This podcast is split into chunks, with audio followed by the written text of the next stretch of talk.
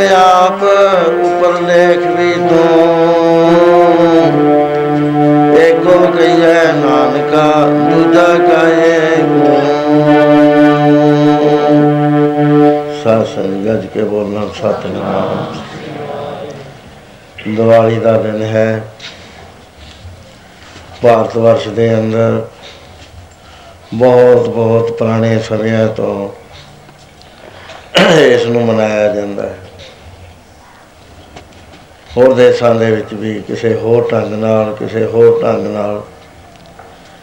ਪਰ ਜਿੱਥੇ ਤੱਕ ਸਾਡਾ ਬਹੁਤਾ ਸੰਬੰਧ ਹੈ, ਉਹ ਇਹ ਹੈ ਕਿ ਗੁਰੂ ਮਹਾਰਾਜ ਜੀ ਨੇ ਗਵਾਲੀਅਰ ਦੇ ਅੰਦਰ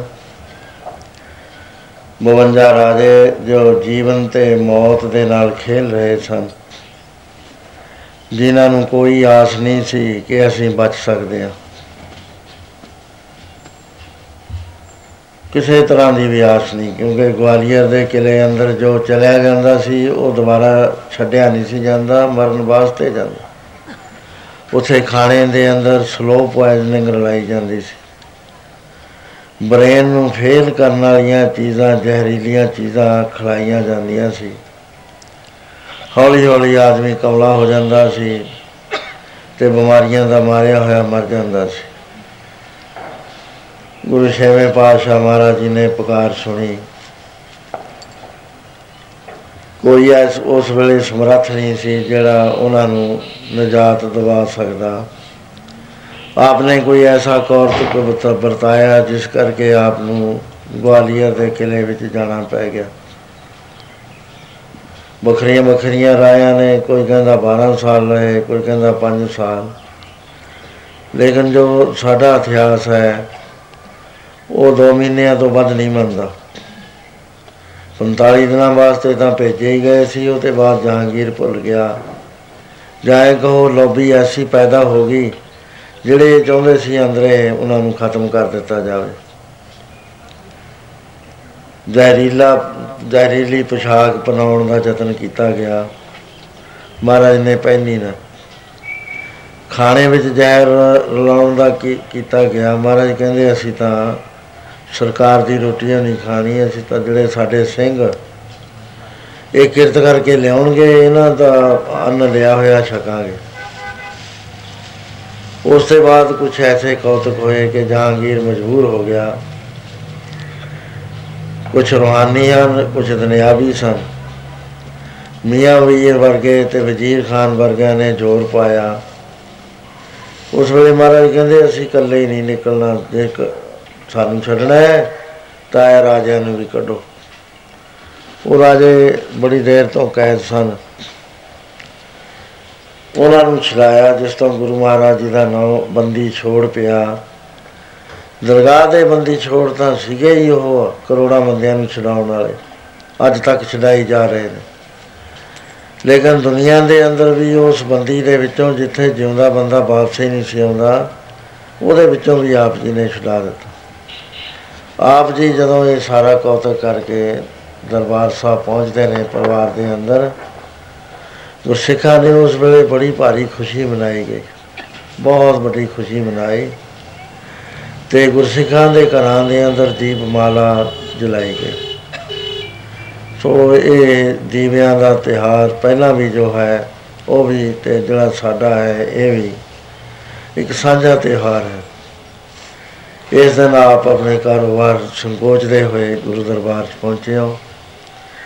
ਬਹੁਤ ਸਾਰੇ ਪ੍ਰੇਮੀ, ਤਕਰੀਬਨ ਅੱਧੀ ਸੰਗਤ ਇਸ ਕਰਕੇ ਪਿੰਡਾਂ ਨੂੰ ਵਾਪਸ ਚਲੀ ਗਈ ਹੈ ਕਿ ਗੱਡੀਆਂ ਬੰਦ ਹੋ ਜਾਣੀਆਂ ਨੇ, ਫਿਰ ਜਾਣ ਦਾ ਕੋਈ ਪ੍ਰਬੰਧ ਨਹੀਂ ਹੈ। ਦੂਰ ਵਾਲੇ ਪਹਿਲਾਂ ਹੀ ਨਹੀਂ ਆਏ, ਤੋ ਜਿੰਨੇ ਕੁ ਆਪਾਂ ਬੈਠੇ ਹਾਂ ਪਿਆਰ ਪ੍ਰੇਮ ਨਾਲ ਗੁਰਬਾਣੀ ਦਾ ਸਿਧਾਂਤ ਸਮਝਣ ਦਾ ਯਤਨ ਕਰੋ। ਦੋ ਰਸਤੇ ਗੁਰਬਾਣੀ ਦੇ ਅੰਦਰ ਨੇ। ਇੱਕ ਨੂੰ ਵਿਹੰਗਮ ਰਸਤਾ ਕਿਹਾ ਜਾਂਦਾ ਹੈ, ਇੱਕ ਨੂੰ ਚੀਟੀ ਮਾਰ ਕਿਹਾ ਜਾਂਦਾ। ਹੈ। ਵਿਹੰਗਮ ਜਾਨ ਪੰਛੀ ਨੂੰ ਕਹਿੰਦੇ ਨੇ ਇੱਕ ਉੱਚੇ ਦਰਖਤ ਦੇ ਉੱਤੇ ਫਲ ਲੱਗਿਆ ਹੋਇਆ। ਪੰਛੀ ਉਡਾਰੀ ਮਾਰ ਕੇ ਜਾ ਸਕਦਾ ਫਲ ਚੱਕ ਸਕਦਾ। ਦੂਜਾ ਜਿਹੜਾ ਚੀਟੀ ਮਾਰ ਗਿਆ ਇਹ 500 ਗਜ ਦੇ ਉੱਤੇ ਕੀੜੀ ਹੈ। ਉਹਨੇ ਦਰਖਤ ਤੱਕ ਪਹੁੰਚਣਾ ਹੈ, ਕਿੰਨੀਆਂ ਤਕਲੀਫਾਂ ਉਸ ਨੂੰ ਹੋਣੀਆਂ ਨੇ। ਪਤਾ ਨਹੀਂ ਰਸਤੇ 'ਚ ਪਾਣੀ ਆ ਜਾਵੇ, ਰਹਿ ਜਾਵੇ ਵਿਚਾਰੀ। ਕਿਸੇ ਦੇ ਪੈਰ ਥੱਲੇ ਆ ਕੇ ਮਰ ਜਾਵੇ, ਰਸਤਾ ਹੀ ਵਿਚਾਲੇ ਹੀ ਰਹਿ ਗਿਆ ਸਫ਼ਰ। ਕੋਈ ਐਸੇ ਜੀਵ ਜੰਤੂ ਖਾਣ ਵਾਲਾ ਕੋਈ ਆ ਗਿਆ, ਪੰਛੀ ਉਹਨੇ ਚੁੰਝ ਨਾਲ ਭਰ ਕੇ ਅੰਦਰੇ ਕਰ ਲਈ, ਫੇਰ ਵੀ ਰਹਿ ਗਿਆ। ਸੋ ਉਹ ਹੌਲੀ ਹੌਲੀ ਹੌਲੀ ਹੌਲੀ 500 ਫੁੱਟ ਦਾ ਰਾਹ ਤੈਅ ਕਰਕੇ ਫੇਰ ਦਰਖਤ ਤੇ ਚੜ੍ਹਦੀ ਹੈ, ਫੇਰ ਸੁਗੰਧੀ ਦੇ ਨਾਲ ਉਸ ਫਲ ਤੱਕ ਪਹੁੰਚਦੀ ਹੈ, ਦੋਏ ਰਸਤੇ ਨੇ। ਜਿਹੜਾ ਰਸਤਾ ਬਹੁਤ ਸੁਖਾਲਾ ਹੈ, ਉਹ ਬਹੁਤ ਔਖਾ ਹੈ। ਜਿਹੜਾ ਰਸਤਾ ਬਹੁਤ ਔਖਾ ਹੈ, ਉਹ ਬਹੁਤ ਸੁਖਾਲਾ ਹੈ। ਕਿਉਂਕਿ ਹਿਊਮਨ ਮਾਈਂਡ ਜਿਹੜਾ ਹੈ, ਇਹ ਸ਼ੰਕਿਆਂ ਤੇ ਸੰਸ਼ਿਆਂ ਨਾਲ ਭਰਿਆ ਪਿਆ। ਚਾਹੇ ਕੋਈ ਸਾਧੂ ਹੈ, ਚਾਹੇ ਕੋਈ ਦੁਨੀਆਦਾਰ ਹੈ, ਕੋਈ ਵੀ ਹੈ, ਚਾਹੇ ਫਿਲਾਸਫਰ ਹੈ, ਕੋਈ ਵਿਦਵਾਨ ਹੈ, ਸ਼ੰਕਾ ਨਹੀਂ ਉਹਦੇ ਮਨ ਚੋਂ ਦੂਰ ਹੁੰਦਾ, ਜਿਹਨੂੰ ਭਰਮ ਕਹਿੰਦੇ ਨੇ। ਸੰਸਾ ਦੂਰ ਨਹੀਂ ਹੋਇਆ ਕਰਦਾ। ਸੰਸਾ ਦੂਰ ਨਹੀਂ ਹੁੰਦਾ ਤੇ ਇਹ ਜਿਹੜਾ ਪਹਿਲਾ ਰਸਤਾ ਹੈ, ਉਹ ਉਹਨਾਂ ਵਾਸਤੇ ਹੈ ਜਿਨ੍ਹਾਂ ਨੇ ਸੰਸਾ ਦੂਰ ਕਰ ਦਿੱਤਾ। ਉਹ ਗੁਰੂ ਦੀ ਕਿਰਪਾ ਨਾਲ ਉਡਾਰੀ ਮਾਰਦੇ ਨੇ। ਤੇ ਜਾ ਕੇ ਫਲ ਚੱਖ ਲੈਂਦੇ ਨੇ। ਲੇਕਿਨ ਇਹਦੇ ਵਿੱਚ ਵੀ ਭੇਦ ਹੈ, ਉਹ ਇਹ ਹੈ ਕਿ ਪੂਰਬਲੇ ਕਰਮ ਜੇ ਨਾ ਕੀਤੇ ਹੁਣ ਤਾਂ ਇਹ ਰਸਤੇ ਦੇ ਉੱਤੇ ਵਿਸ਼ਵਾਸ ਨਹੀਂ ਆਉਂਦਾ, ਨਾ ਇਹ ਰਾਹ ਮਿਲਦਾ। ਦੂਸਰਾ ਰਸਤਾ ਹੈ ਸਲੋ ਸਪੀਡ ਦਾ।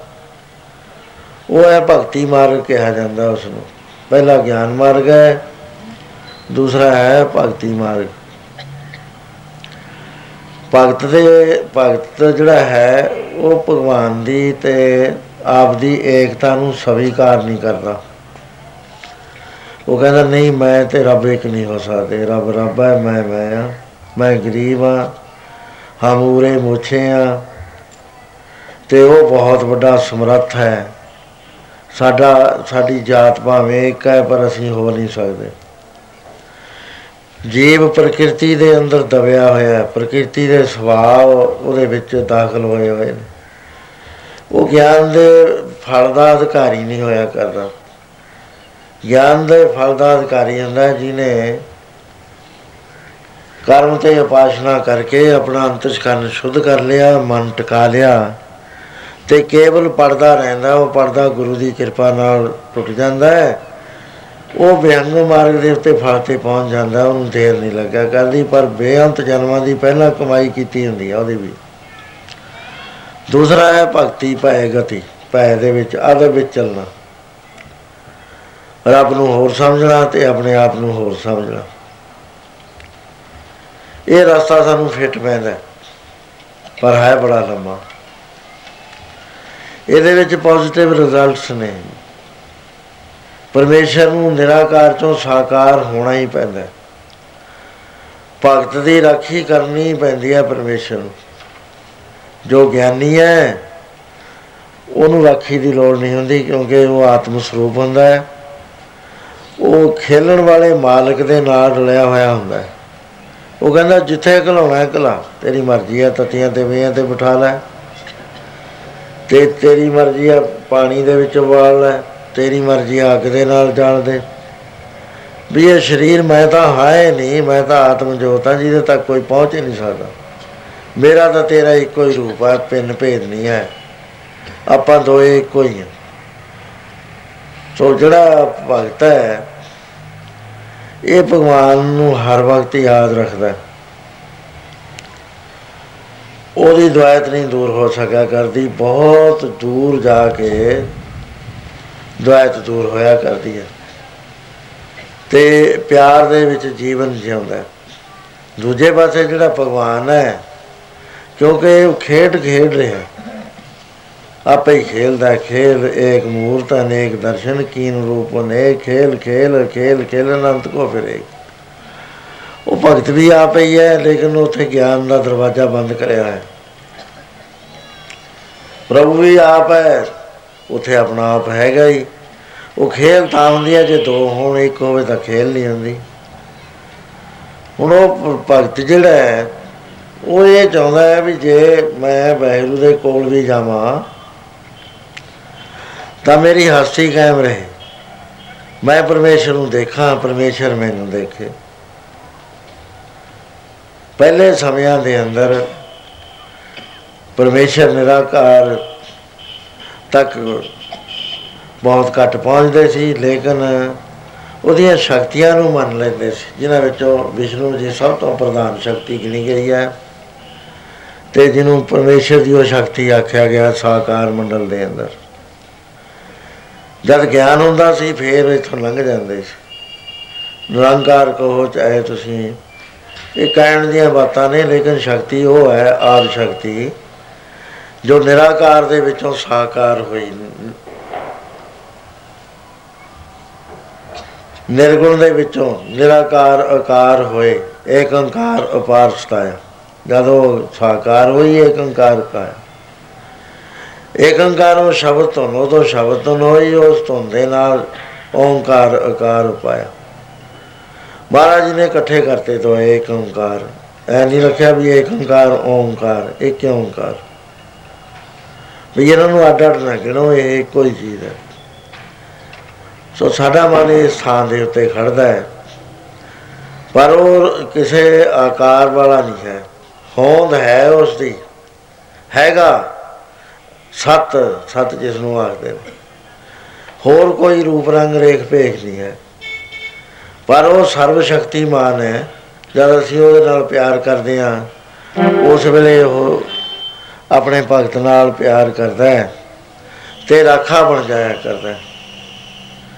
ਕੋਈ ਉਹਨੂੰ ਦੁੱਖ ਨਹੀਂ ਦੇ ਸਕਦਾ। ਹਰ ਸਮੇਂ ਉਹਦੀ ਰਾਖੀ ਕਰਦਾ ਹੈ ਤੇ ਮਹਾਰਾਜ ਕਹਿੰਦੇ ਉਹ ਜਿਹੜਾ ਉਹਦਾ ਬਣ ਜਾਵੇ, ਉਹਨੂੰ ਫੇਰ ਕਿਸੇ ਕਿਸਮ ਦਾ ਡਰ ਨਹੀਂ ਰਿਹਾ ਕਰਦਾ ਤੇ ਉਹਦੀ ਕਿਤੇ ਹਾਰ ਨਹੀਂ ਹੋਇਆ ਕਰਦੀ, ਐ ਪੜ ਲਓ। ਉਹ ਤਾਂ ਕਦੇ ਵੀ ਨਾ ਹਾਰਦਾ, ਜਿਹਦੇ ਹੋ ਜਾਏ ਵੱਲ। ਕਦੇ ਵੀ ਨਾ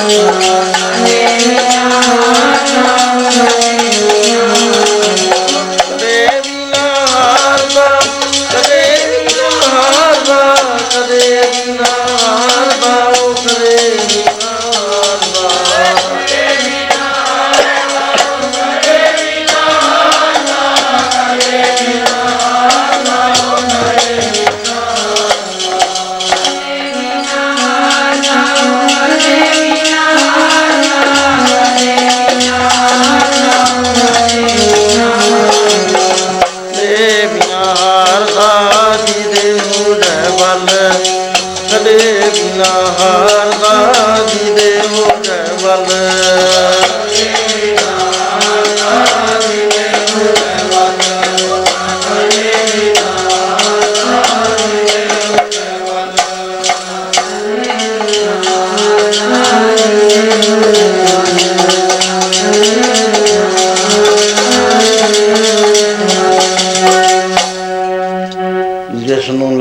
ਸੱਚ ਤੇ ਸੇ ਆਧਾਰ ਦਾ।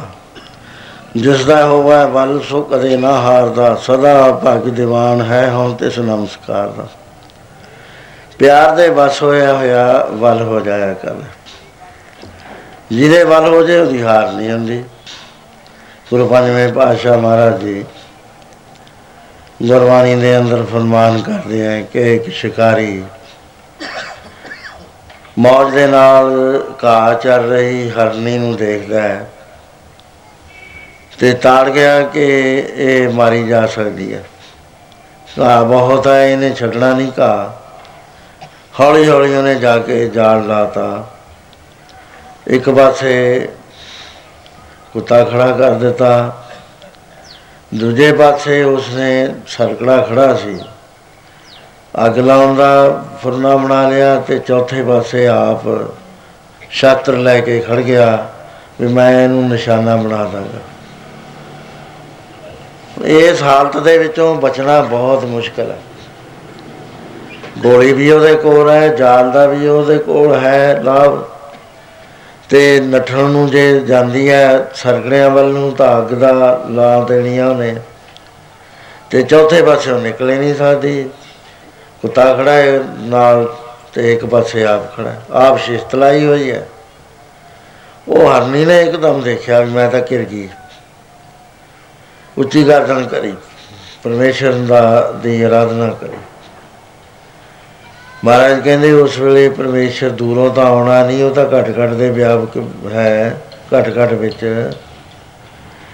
ਉਸੇ ਵੇਲੇ ਹੋਇਆ ਕਿ ਜਦ ਸ਼ਿਵਾ- ਸ਼ਿਕਾਰੀ ਸ਼ਸਤਰ ਦਾ ਪ੍ਰਹਾਰ ਕਰਨ ਲੱਗਿਆ, ਉਸ ਵੇਲੇ ਉਹਦੇ ਲੱਤ ਦੇ ਉੱਤੇ ਨਾਗ ਨੇ ਡੰਗ ਮਾਰਿਆ।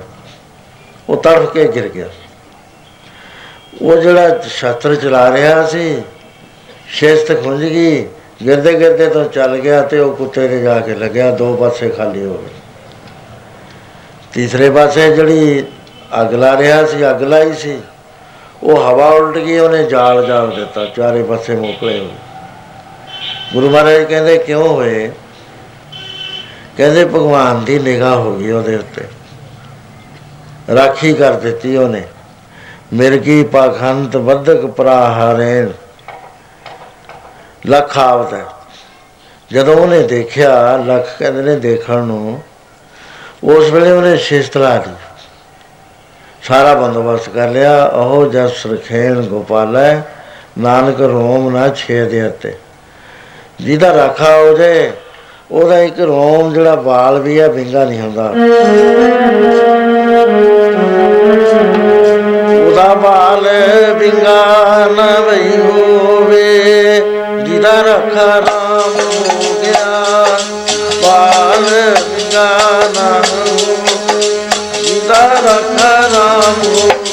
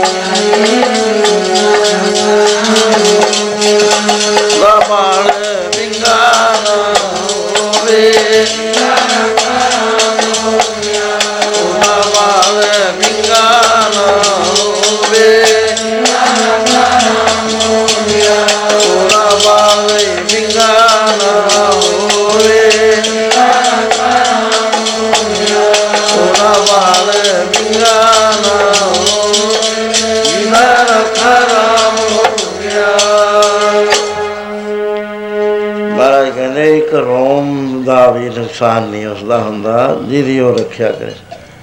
ਆਹੋ ਜਸਿਆ ਰਖੇਣ, ਗੋਪਾਲ ਹੈ ਨਾਨਕ ਰੋਮ ਨਾ ਛੇਦਿਆ ਤੇ ਦੂਜੇ ਪਾਸੇ ਮਹਾਰਾਜ ਕਹਿੰਦੇ, ਜਿਹੜਾ ਆਪਣੇ ਯਤਨ ਕਰਦਾ ਹੈ, ਜੇ ਪਰਮੇਸ਼ਰ ਦੀ ਨਿਗਾਹ ਸਵੱਲੀ ਨਾ ਹੋਵੇ, ਉਹ ਜਿੰਨੇ ਜੀ ਕਰਦਾ ਯਤਨ ਕਰ ਲਵੇ।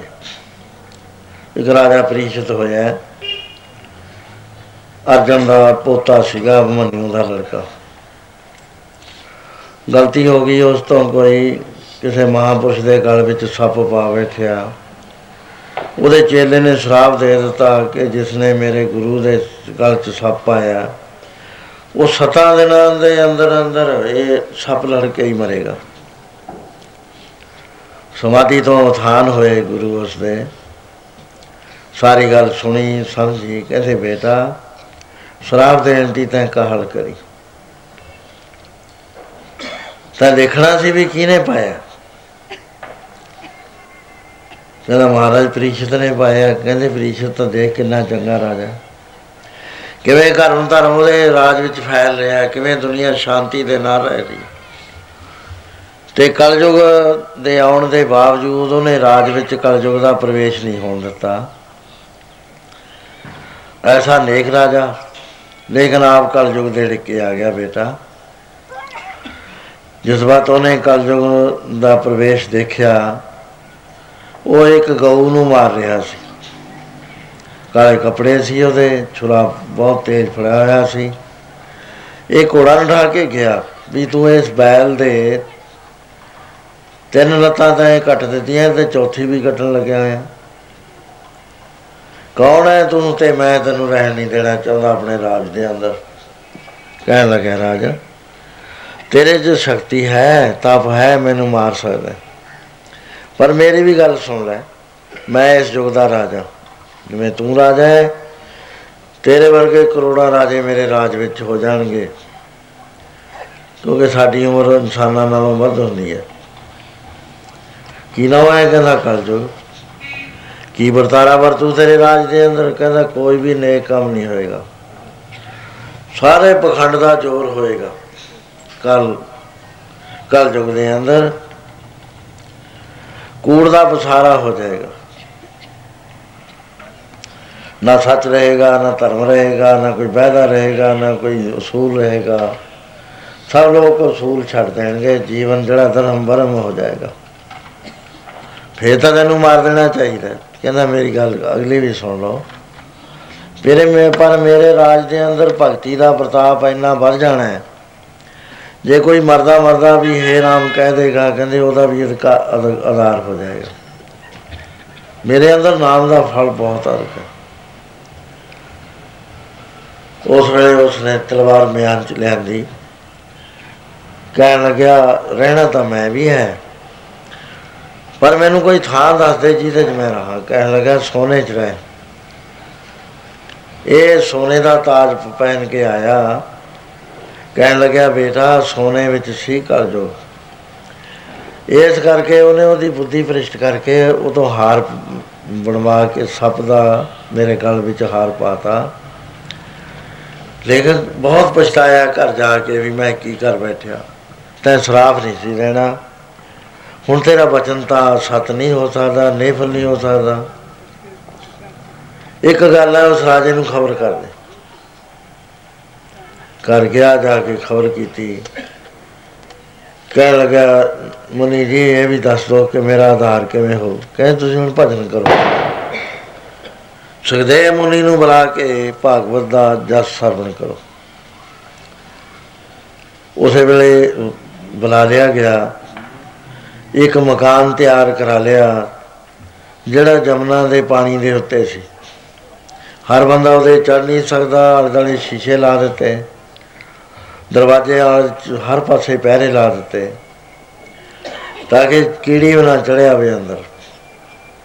ਤੇ ਜਿਸ ਦਿਨ ਭੋਗ ਪੈਣਾ ਸੀ, ਉਸ ਦਿਨ ਫੁੱਲ ਲੈ ਕੇ ਆਏ। ਉਹਨਾਂ ਫੁੱਲਾਂ ਦੇ ਅੰਦਰ ਕੀੜੀ ਰੂਪ ਹੋ ਕੇ ਇੱਛਾਧਾਰੀ ਸਭ ਬਹਿ ਗਿਆ। ਤੇ ਜਿਸ ਵਾਰ ਕਥਾ ਦਾ ਭੋਗ ਪਿਆ, ਰਾਜ ਉਹਨੇ ਪ੍ਰਸ਼ਾਦ ਦਿੱਤਾ।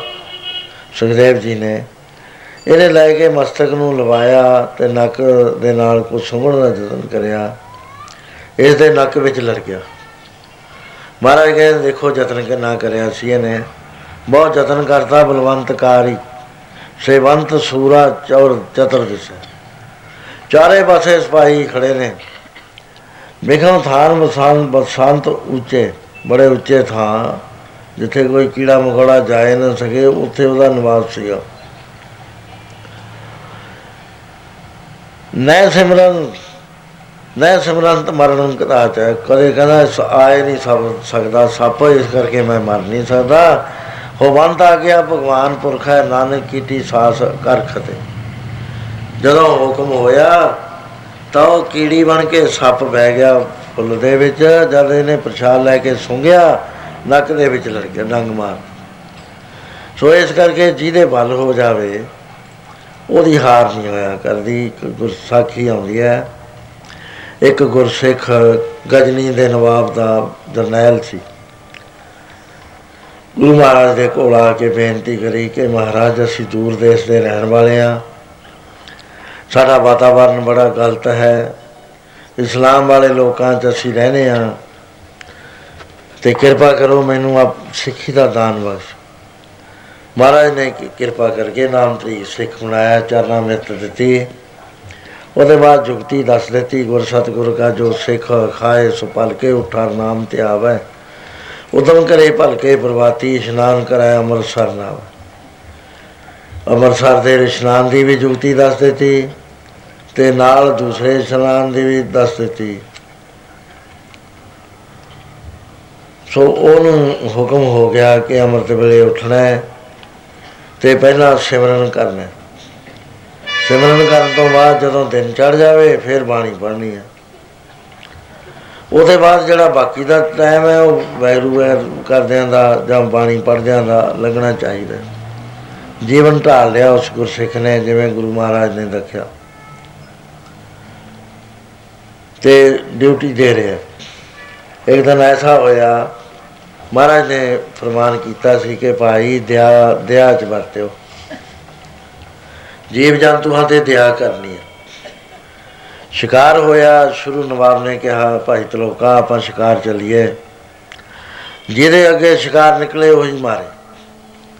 ਉਹ ਸਾਰਾ ਦਿਨ ਖਪੀ ਗਏ, ਸ਼ਿਕਾਰ ਨਾ ਨਿਕਲਿਆ। ਅਖੀਰ ਦਾ ਮੁੜਦੇ ਸੀ। ਇੱਕ ਹਰਨੀ ਜਿਹੜੀ ਸੀ ਉਹਦੇ ਮਗਰ ਘੋੜਾ ਲਾ ਲਿਆ ਇਹਨਾਂ ਨੇ। ਉੱਥੇ ਜਾ ਕੇ ਜ਼ੋਰ ਦੀ ਤਲਵਾਰ ਮਾਰੀ। ਉਹ ਹਰਨੀ ਦਾ ਜਿਹੜਾ ਮੂਹਰਲਾ ਪਾਸਾ ਮੋਢਿਆਂ ਤੋਂ ਲੈ ਕੇ ਥੱਲੇ ਨੂੰ ਗਈ ਤੇ ਉਹਦੇ ਪੇਟ ਵਿੱਚੋਂ ਬੱਚੇ ਨਿਕਲੇ। ਤੜਫ ਤੜਫ ਕੇ ਮਰ ਗਏ ਕੋ ਮਰ ਗਈ, ਦੋ ਬੱਚੇ ਮਰ ਗਏ, ਤਾਂ ਉਸ ਵੇਲੇ ਇਹਨੇ ਪਰਨ ਕਰਿਆ ਭਾਈ ਤਲੋਕੇ ਨੇ। ਵੀ ਸੱਚੇ ਪਾਤਸ਼ਾਹ, ਮੇਰੇ ਤੇ ਕਿਰਪਾ ਕਰੋ। ਇਹ ਜੋ ਮੇਰੇ ਤੋਂ ਅਚੇਤ ਪਾਪ ਹੋ ਗਿਆ ਹੈ, ਆਪਣੇ ਆਪ ਹੀ। ਇਹਦੀ ਬਖਸ਼ਿਸ਼ ਕਰੋ ਤੇ ਮੇਰੇ ਉੱਤੇ ਕਿਰਪਾ ਕਰੋ। ਕਹਾਂ ਵਾਸਤੇ ਮੈਂ ਤਲਵਾਰੇ ਕਾਠ ਦੀ ਪਹਿਨ ਲੈਣਾ ਬਹੁਤ ਸੋਹਣੀ ਤਲਵਾਰ ਬਣਾਈ, ਬਿਲਕੁਲ ਪ- ਪੱਕੀ ਵਰਗੀ ਲੱਗੇ। ਤੇ ਕਿਸੇ ਚੁਗਲ ਨੇ ਚੁਗਲੀ ਕਰ ਦਿੱਤੀ। ਨਵਾਬ ਨੇ ਪਲੇਟ ਰੱਖ ਦਿੱਤੀ, ਇਨਸਪੈਕਸ਼ਨ ਕਰਨ ਦੀ ਤੇ ਜਦੋਂ ਦੇਖਦਾ ਫਿਰਦਾ ਨਵਾਬ ਤਾਂ ਇਸ ਨੂੰ ਪਤਾ ਲੱਗਿਆ ਵੀ ਅੱਜ ਮੈਂ ਫਸ ਗਿਆ। ਮੇਰੀ ਉਹ ਬਦਨਾਮੀ ਨਹੀਂ ਹੋਏਗੀ, ਮੇਰੇ ਗੁਰੂ ਦੀ ਵੀ ਬਦਨਾਮੀ ਨਾਲ ਹੋਏਗੀ।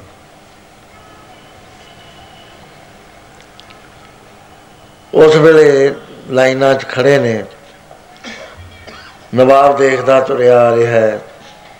ਹੁਣ ਕੋਈ ਚਾਰਾ ਨਹੀਂ ਗੁਰਸਿੱਖ ਦੇ ਪਾਸ ਵੀ ਮੈਂ ਕੀ ਕਰਾਂ। ਜਿੱਥੇ ਸਾਡੇ ਚਾਰੇ ਮੁੱਕ ਜਾਣ, ਉਥੇ ਵੈਗੁਰੂ ਦੀ ਓਟ ਦਾ ਚਾਰਾ ਹੋਇਆ ਕਰਦਾ, ਉਸ ਵੇਲੇ ਧਿਆਨ ਧਰਿਆ। ਸੁਰਤੀ ਦੇ ਨਾਲ ਪਹੁੰਚਿਆ ਗੁਰਚਰਨਾਂ ਦੇ ਅੰਦਰ। ਹੱਥ ਜੋੜੇ ਤੇ ਨੈਣਾ ਤੋਂ ਨੀਰ ਜਾ ਕੇ ਇਸ ਤਰ੍ਹਾਂ ਬੇਨਤੀਆਂ ਕਰ ਰਿਹਾ ਹੈ ਕਿ ਸੱਚੇ ਪਾਤਸ਼ਾਹ, ਮੈਂ ਆਪ ਦਾ ਗੁਰਸਿੱਖ ਹਾਂ। ਨਾਮ ਤਰੀਕ ਸਿੱਖ ਸਮਝ ਲਓ ਕਿ ਮੈਂ ਆਪ ਦਾ ਓਟ ਆਸਰਾ ਰਹਿ ਕੇ ਕਾਠ ਦੀ ਤਲਵਾਰ ਰੱਖੀ। ਸੱਚੇ ਪਾਤਸ਼ਾਹ, ਜੇ ਮੈਂ ਝੂਠਾ ਹੋ ਗਿਆ ਤਾਂ ਤੇਰੇ ਗੁਰਸਿੱਖਾਂ ਦੀ ਬਦਨਾਮੀ ਹੋਏਗੀ। ਕਿਉਂਕਿ ਇਹ ਨਵਾਬ ਸਭ ਤੋਂ ਜ਼ਿਆਦਾ ਵਿਸ਼ਵਾਸ ਸਿੱਖਾਂ ਤੇ ਕਰਦਾ ਹੈ। ਤੇ ਹੁਣ ਮੇਰੀ ਪੈਜ ਰੱਖ ਇਸ ਤਰ੍ਹਾਂ ਫਰਮ ਬੇਨਤੀਆਂ ਕਰਦਾ ਰੱਖੀ ਮਾਲਕਾ, ਪੈਜ ਨਾਮ ਆਪਣੇ ਮਾਲਕਾ ਉਪੈਜ ਨਾਮ ਆਮਰੇ ਦੀ ਜੀ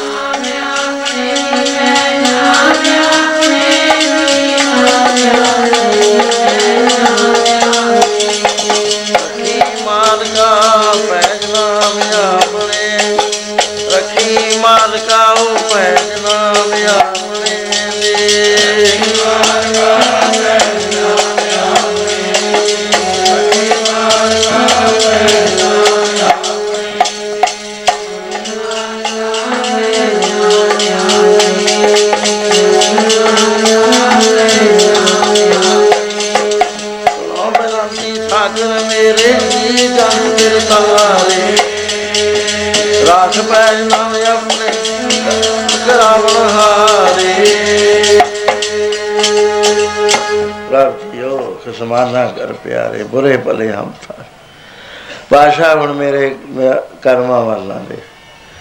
ਇਸ ਵੇਲੇ ਸਵਾਲ ਸਿੱਖੀ ਦੀ ਲਾਜ ਦਾ ਹੈ। ਇਹ ਜੋ ਨਵਾਬ ਹੈ, ਇਹ ਸਿੱਖਾਂ ਦੇ ਉੱਤੇ ਸਭ ਤੋਂ ਜ਼ਿਆਦਾ ਵਿਸ਼ਵਾਸ ਕਰਦਾ ਹੈ। ਪਾਸ਼ਾ ਮੇਰੇ ਇੱਕ ਦੇ ਉਤੋਂ ਵਿਸ਼ਵਾਸ ਉੱਠਣ ਦੇ ਨਾਲ ਸਾਰੇ ਗੁਰਸਿੱਖਾਂ ਤੇ ਵਿਸ਼ਵਾਸ ਉੱਠ ਜਾਏਗਾ। ਇਸ ਕਰਕੇ ਹੁਣ ਮੇਰੀ ਜੋ ਭੁੱਲ ਹੋਈ ਹੈ, ਚਾਹੇ ਕੁਝ ਹੋਇਆ, ਹੁਣ ਮੇਰੀ ਬ- ਲਾਜ ਰੱਖ। ਨਵਾਬ ਦੇਖਦਾ ਦੇਖਦਾ ਤਲਵਾਰਾਂ ਜਦ ਭਾਈ ਤਲੋਕੇ ਦੇ ਪਾਸ ਆਉਂਦਾ ਹੈ, ਕਹਿੰਦਾ ਭਾਈ ਤਲੋਕਾ ਤੁਸੀਂ ਵੀ ਕੱਢ ਕੇ ਦਿਖਾਓ। ਜਦੋਂ ਉਸਨੇ ਤਲਵਾਰ ਕੱਢੀ ਸੂਰਜ ਚਮਕਦਾ ਸੀ ਐਡਾ ਜ਼ਬਰਦਸਤ ਲਸ਼ਕਾਰਾ ਪਿਆ ਜਿਵੇਂ ਬਿਜਲੀ ਚਮਕਦੀ ਹੁੰਦੀ ਹੈ। ਨਵਾਬ ਦੋ ਚਾਰ ਕਦਮਾਂ ਪਿੱਛੇ ਹਟ ਗਿਆ। ਕਹਿਣ ਲੱਗਾ ਭਾਈ ਤਲੋਕਾ ਐਸੀ ਤਲਵਾਰ ਹੱਥ 'ਚ ਫੜ ਕੇ ਟਣਕਾਈ ਬਹੁਤ ਹੀ ਵਧੀਆ ਟਣਕਾਰ ਨਿਕਲੀ ਉਹਦੇ 'ਚ। ਦੇਖ ਦੇਖ ਕੇ ਹੈਰਾਨ ਹੋਈ ਜਾਂਦਾ। ਸੀਤਾ ਕਾਠ ਦੀ, ਪਰ ਜਿਹੜਾ ਮਾਲਕ ਹੈ ਸਾਰਿਆਂ ਦਾ, ਉਹਦਾ ਕੋਈ ਫਰਜ਼ ਹੈ ਅਹਿਸਾਸ ਹੈ ਜੀ, ਜੇ ਉਹਦੇ ਨਾਲ ਬਣ ਜਾਵੇ। ਜੇ ਉਹਦਾ ਬਣ ਜਾਵੇ ਸੱਚੇ ਦਿਲ ਦੇ ਨਾਲ, ਉਹਦਾ ਵੀ ਫਰਜ਼ ਹੈ, ਇਸ ਆਪ ਮਹਾਰਾਜ ਫਰਮਾਉਂਦੇ ਨੇ। ਆਦ ਜਗਾਤ ਤੋਂ ਭਗਤਾਂ ਦਾ ਰੱਖਾ ਪ੍ਰਭ ਜੀ। ਆਦ ਜਗਾਤ ਤੋਂ ਭਗਤਾਂ ਦਾ ਰੱਖਾ ਪ੍ਰਭ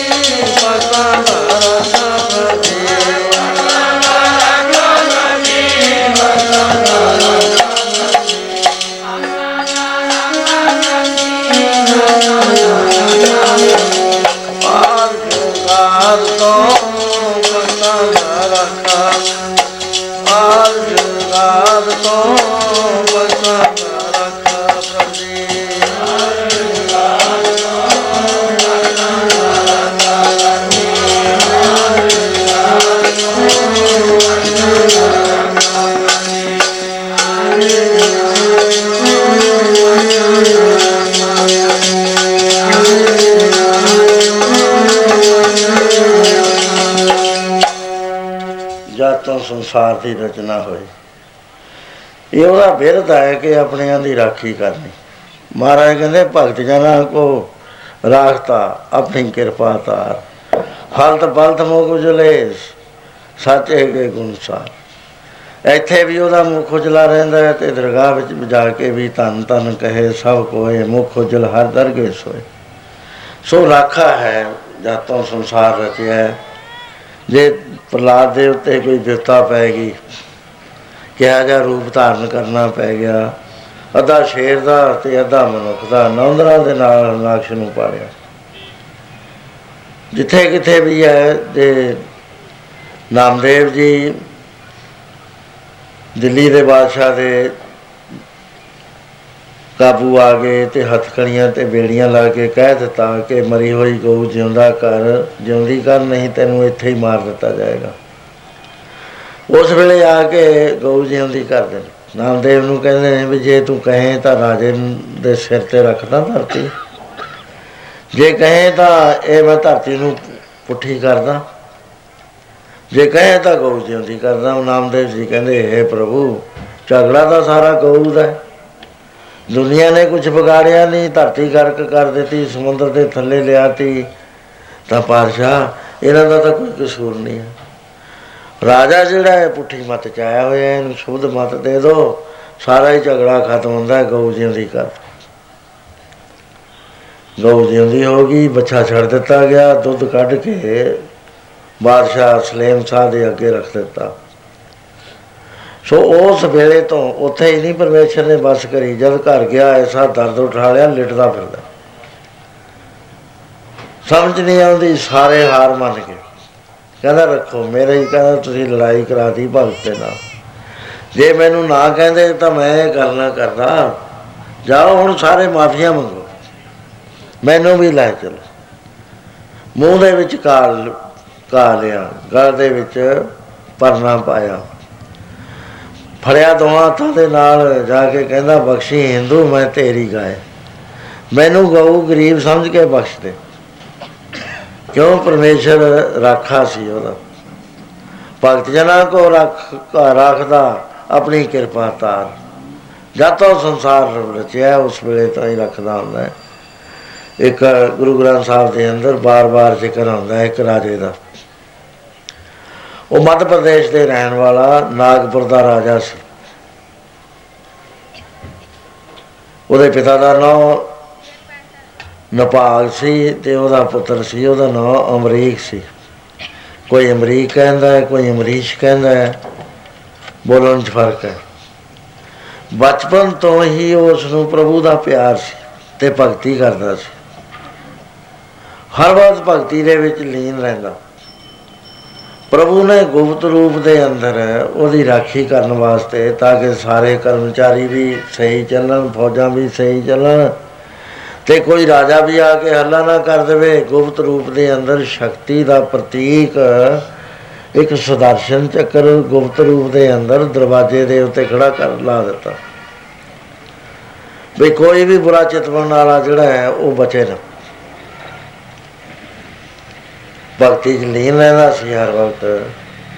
ਕਿਸੇ ਰਾਜੇ ਨੇ ਤਾਂ ਹਮਲਾ ਕਰਿਆ ਹੈ ਨਾ ਨਾ ਕੋਈ ਕਰਮਚਾਰੀ ਉਸਨੇ ਵਿਗੜਨ ਦਿੱਤਾ, ਕਿਉਂਕਿ ਉਹ ਰੂਹਾਨੀ ਸ਼ਕਤੀ ਸੀ, ਜਿਹੜੀ ਹਰ ਵਕਤ ਉਹਦੀ ਰਾਖੀ ਕਰਦੀ ਸੀ। ਤੇ ਮਹਾਰਾਜ ਕਹਿੰਦੇ, ਇੰਨੀ ਭਗਤੀ ਕਰੀ ਉਸਨੇ ਕਿ ਉਹ ਅਮਰ ਹੋ ਗਿਆ। ਜਿੱਥੇ ਹੋਰ ਭਗਤ ਅਮਰ ਹੋਏ, ਉੱਥੇ ਰਾਜਾ ਵੀ ਅਮਰ ਹੋ ਗਿਆ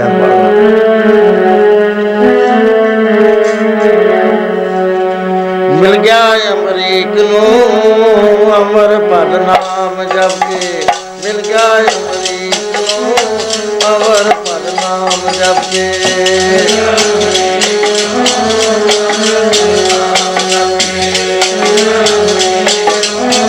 ਅਮਰਾ ਭਟ ਨਾਮ ਜਪ ਕੇ।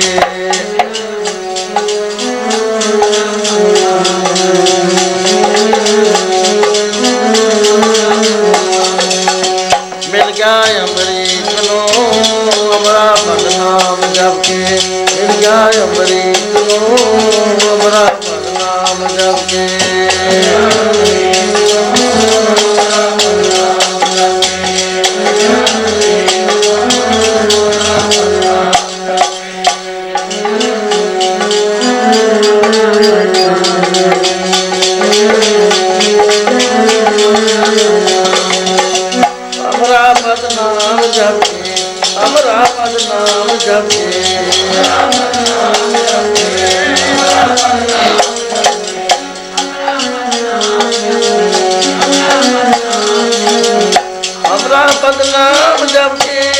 ਜਪੇ ਅਮਰਾ ਪਦ ਨਾਮ ਜਪੇ।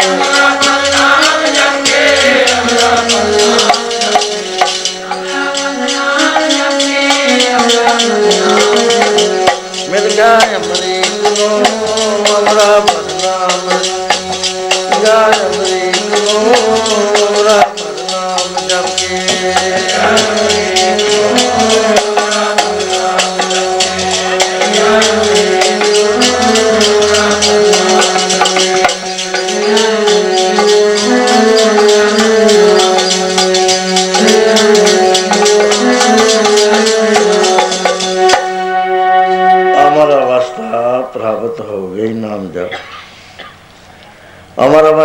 ਅਵਸਥਾ ਉਹ ਅਵਸਥਾ ਹੋਇਆ ਕਰਦੀ ਹੈ, ਜਿੱਥੇ ਜਾ ਕੇ ਪ੍ਰਭੂ ਦੇ ਰੂਪ ਵਿੱਚ ਲੀਨ ਹੋ ਜਾਣਾ। ਮੁੜ ਕੇ ਕਾਲ ਦੇ ਚੱਕਰ 'ਚ ਨਹੀਂ ਆਉਂਦਾ। ਬਾਕੀ ਜਿਹੜਾ ਹੈ, ਅਸੀਂ ਪੁੰਨ ਕਰਦੇ ਹਾਂ, ਸੇਵਾ ਕਰਦੇ ਹਾਂ, ਤੇ ਉਹਦਾ ਫਲ ਚਾਹੁੰਦੇ ਹਾਂ। ਉਹ ਕੀ ਹੋਏਗਾ ਕਿ ਅਸੀਂ ਸਵਰਗ ਲੋਕਾਂ ਦੇ ਵਿੱਚ ਵਾਸਾ ਪਾ ਲਾਂਗੇ। ਉਥੇ ਸੁਖ ਭੋਗ ਕੇ ਮੁੜ ਕੇ ਅਸੀਂ ਫੇਰ ਆ ਜਾਵਾਂਗੇ, ਸਾਨੂੰ ਅਮਰਾਪਦ ਤਾਂ ਮਿਲਿਆ ਨਾ। ਅਮਰਾਪਦ ਉਹ ਹੈ ਕਿ ਹਮੇਸ਼ਾ ਵਾਸਤੇ ਅਮਰ ਹੋ ਜਾਣਾ, ਮੁੜ ਕੇ ਕਾਲ ਦੇ ਚੱਕਰ 'ਚ ਨਾ। ਸਤਗੁਰ ਬਚਨ ਬਚਨ ਹੈ ਨੀਕੋ। ਗੁਰ ਬਚਨੀ ਅੰਮ੍ਰਿਤ ਪਾਵੈ ਕੋ, ਜਿਉ ਅਮਰੀਕ ਅਮਰਾਪਦ ਪਾਏ।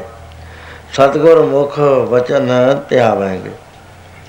ਨਿਰਭਉ ਪਏ RAM ਬ- ਬਲ ਗਰਜਤ।